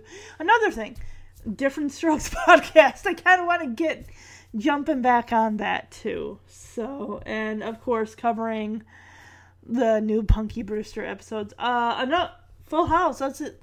If you didn't hear the news, October 1st, all TGIF shows that are on Hulu, if you have Hulu, are going bye bye. If I can, before October 1st, get. That's why I wanted to do this for Black History Month next February, is that Family Matters episode about um the racism. And I think if I can cover that before October 1st, I think I'll do that, and then that way I'll put that out in February. So, we'll focus on that. Sorry, this was long-winded, and I'm sure you guys, whether you really care to hear about, you know, what's going on and what I'm doing and all that stuff. So this is like a mini podcast and life update. I'd like to try to do another uh, books I recommend before the end of the year is over, so that I can give you guys a little bit of an update since the last one. I honestly have not read a lot. this year has been not a good year. It just it feels like in general, um, especially not a good year for reading. I'm hoping 2022 is a better year in that regard. So I hope you all have a great weekend. Stay safe out there. And I haven't said that in a while, but please do stay safe out there. Use precautions hopefully one day we can either get back to normal or find some happy medium of what normal is supposed to even be anymore because I really don't know. If you guys want to email me or the podcast, you can do so at omhcfhfhpodcast at gmail.com. Look for a pinch for a pinch next week. The third the second episode in the back to school I can't even. Uh, back to school, uh, part three series, guys. I am so sorry. it's four thirty. I need to go get these groceries so I can get that done. I mean, the grocery store is literally across the street. So, all right, everyone. Have a great weekend. Bye bye.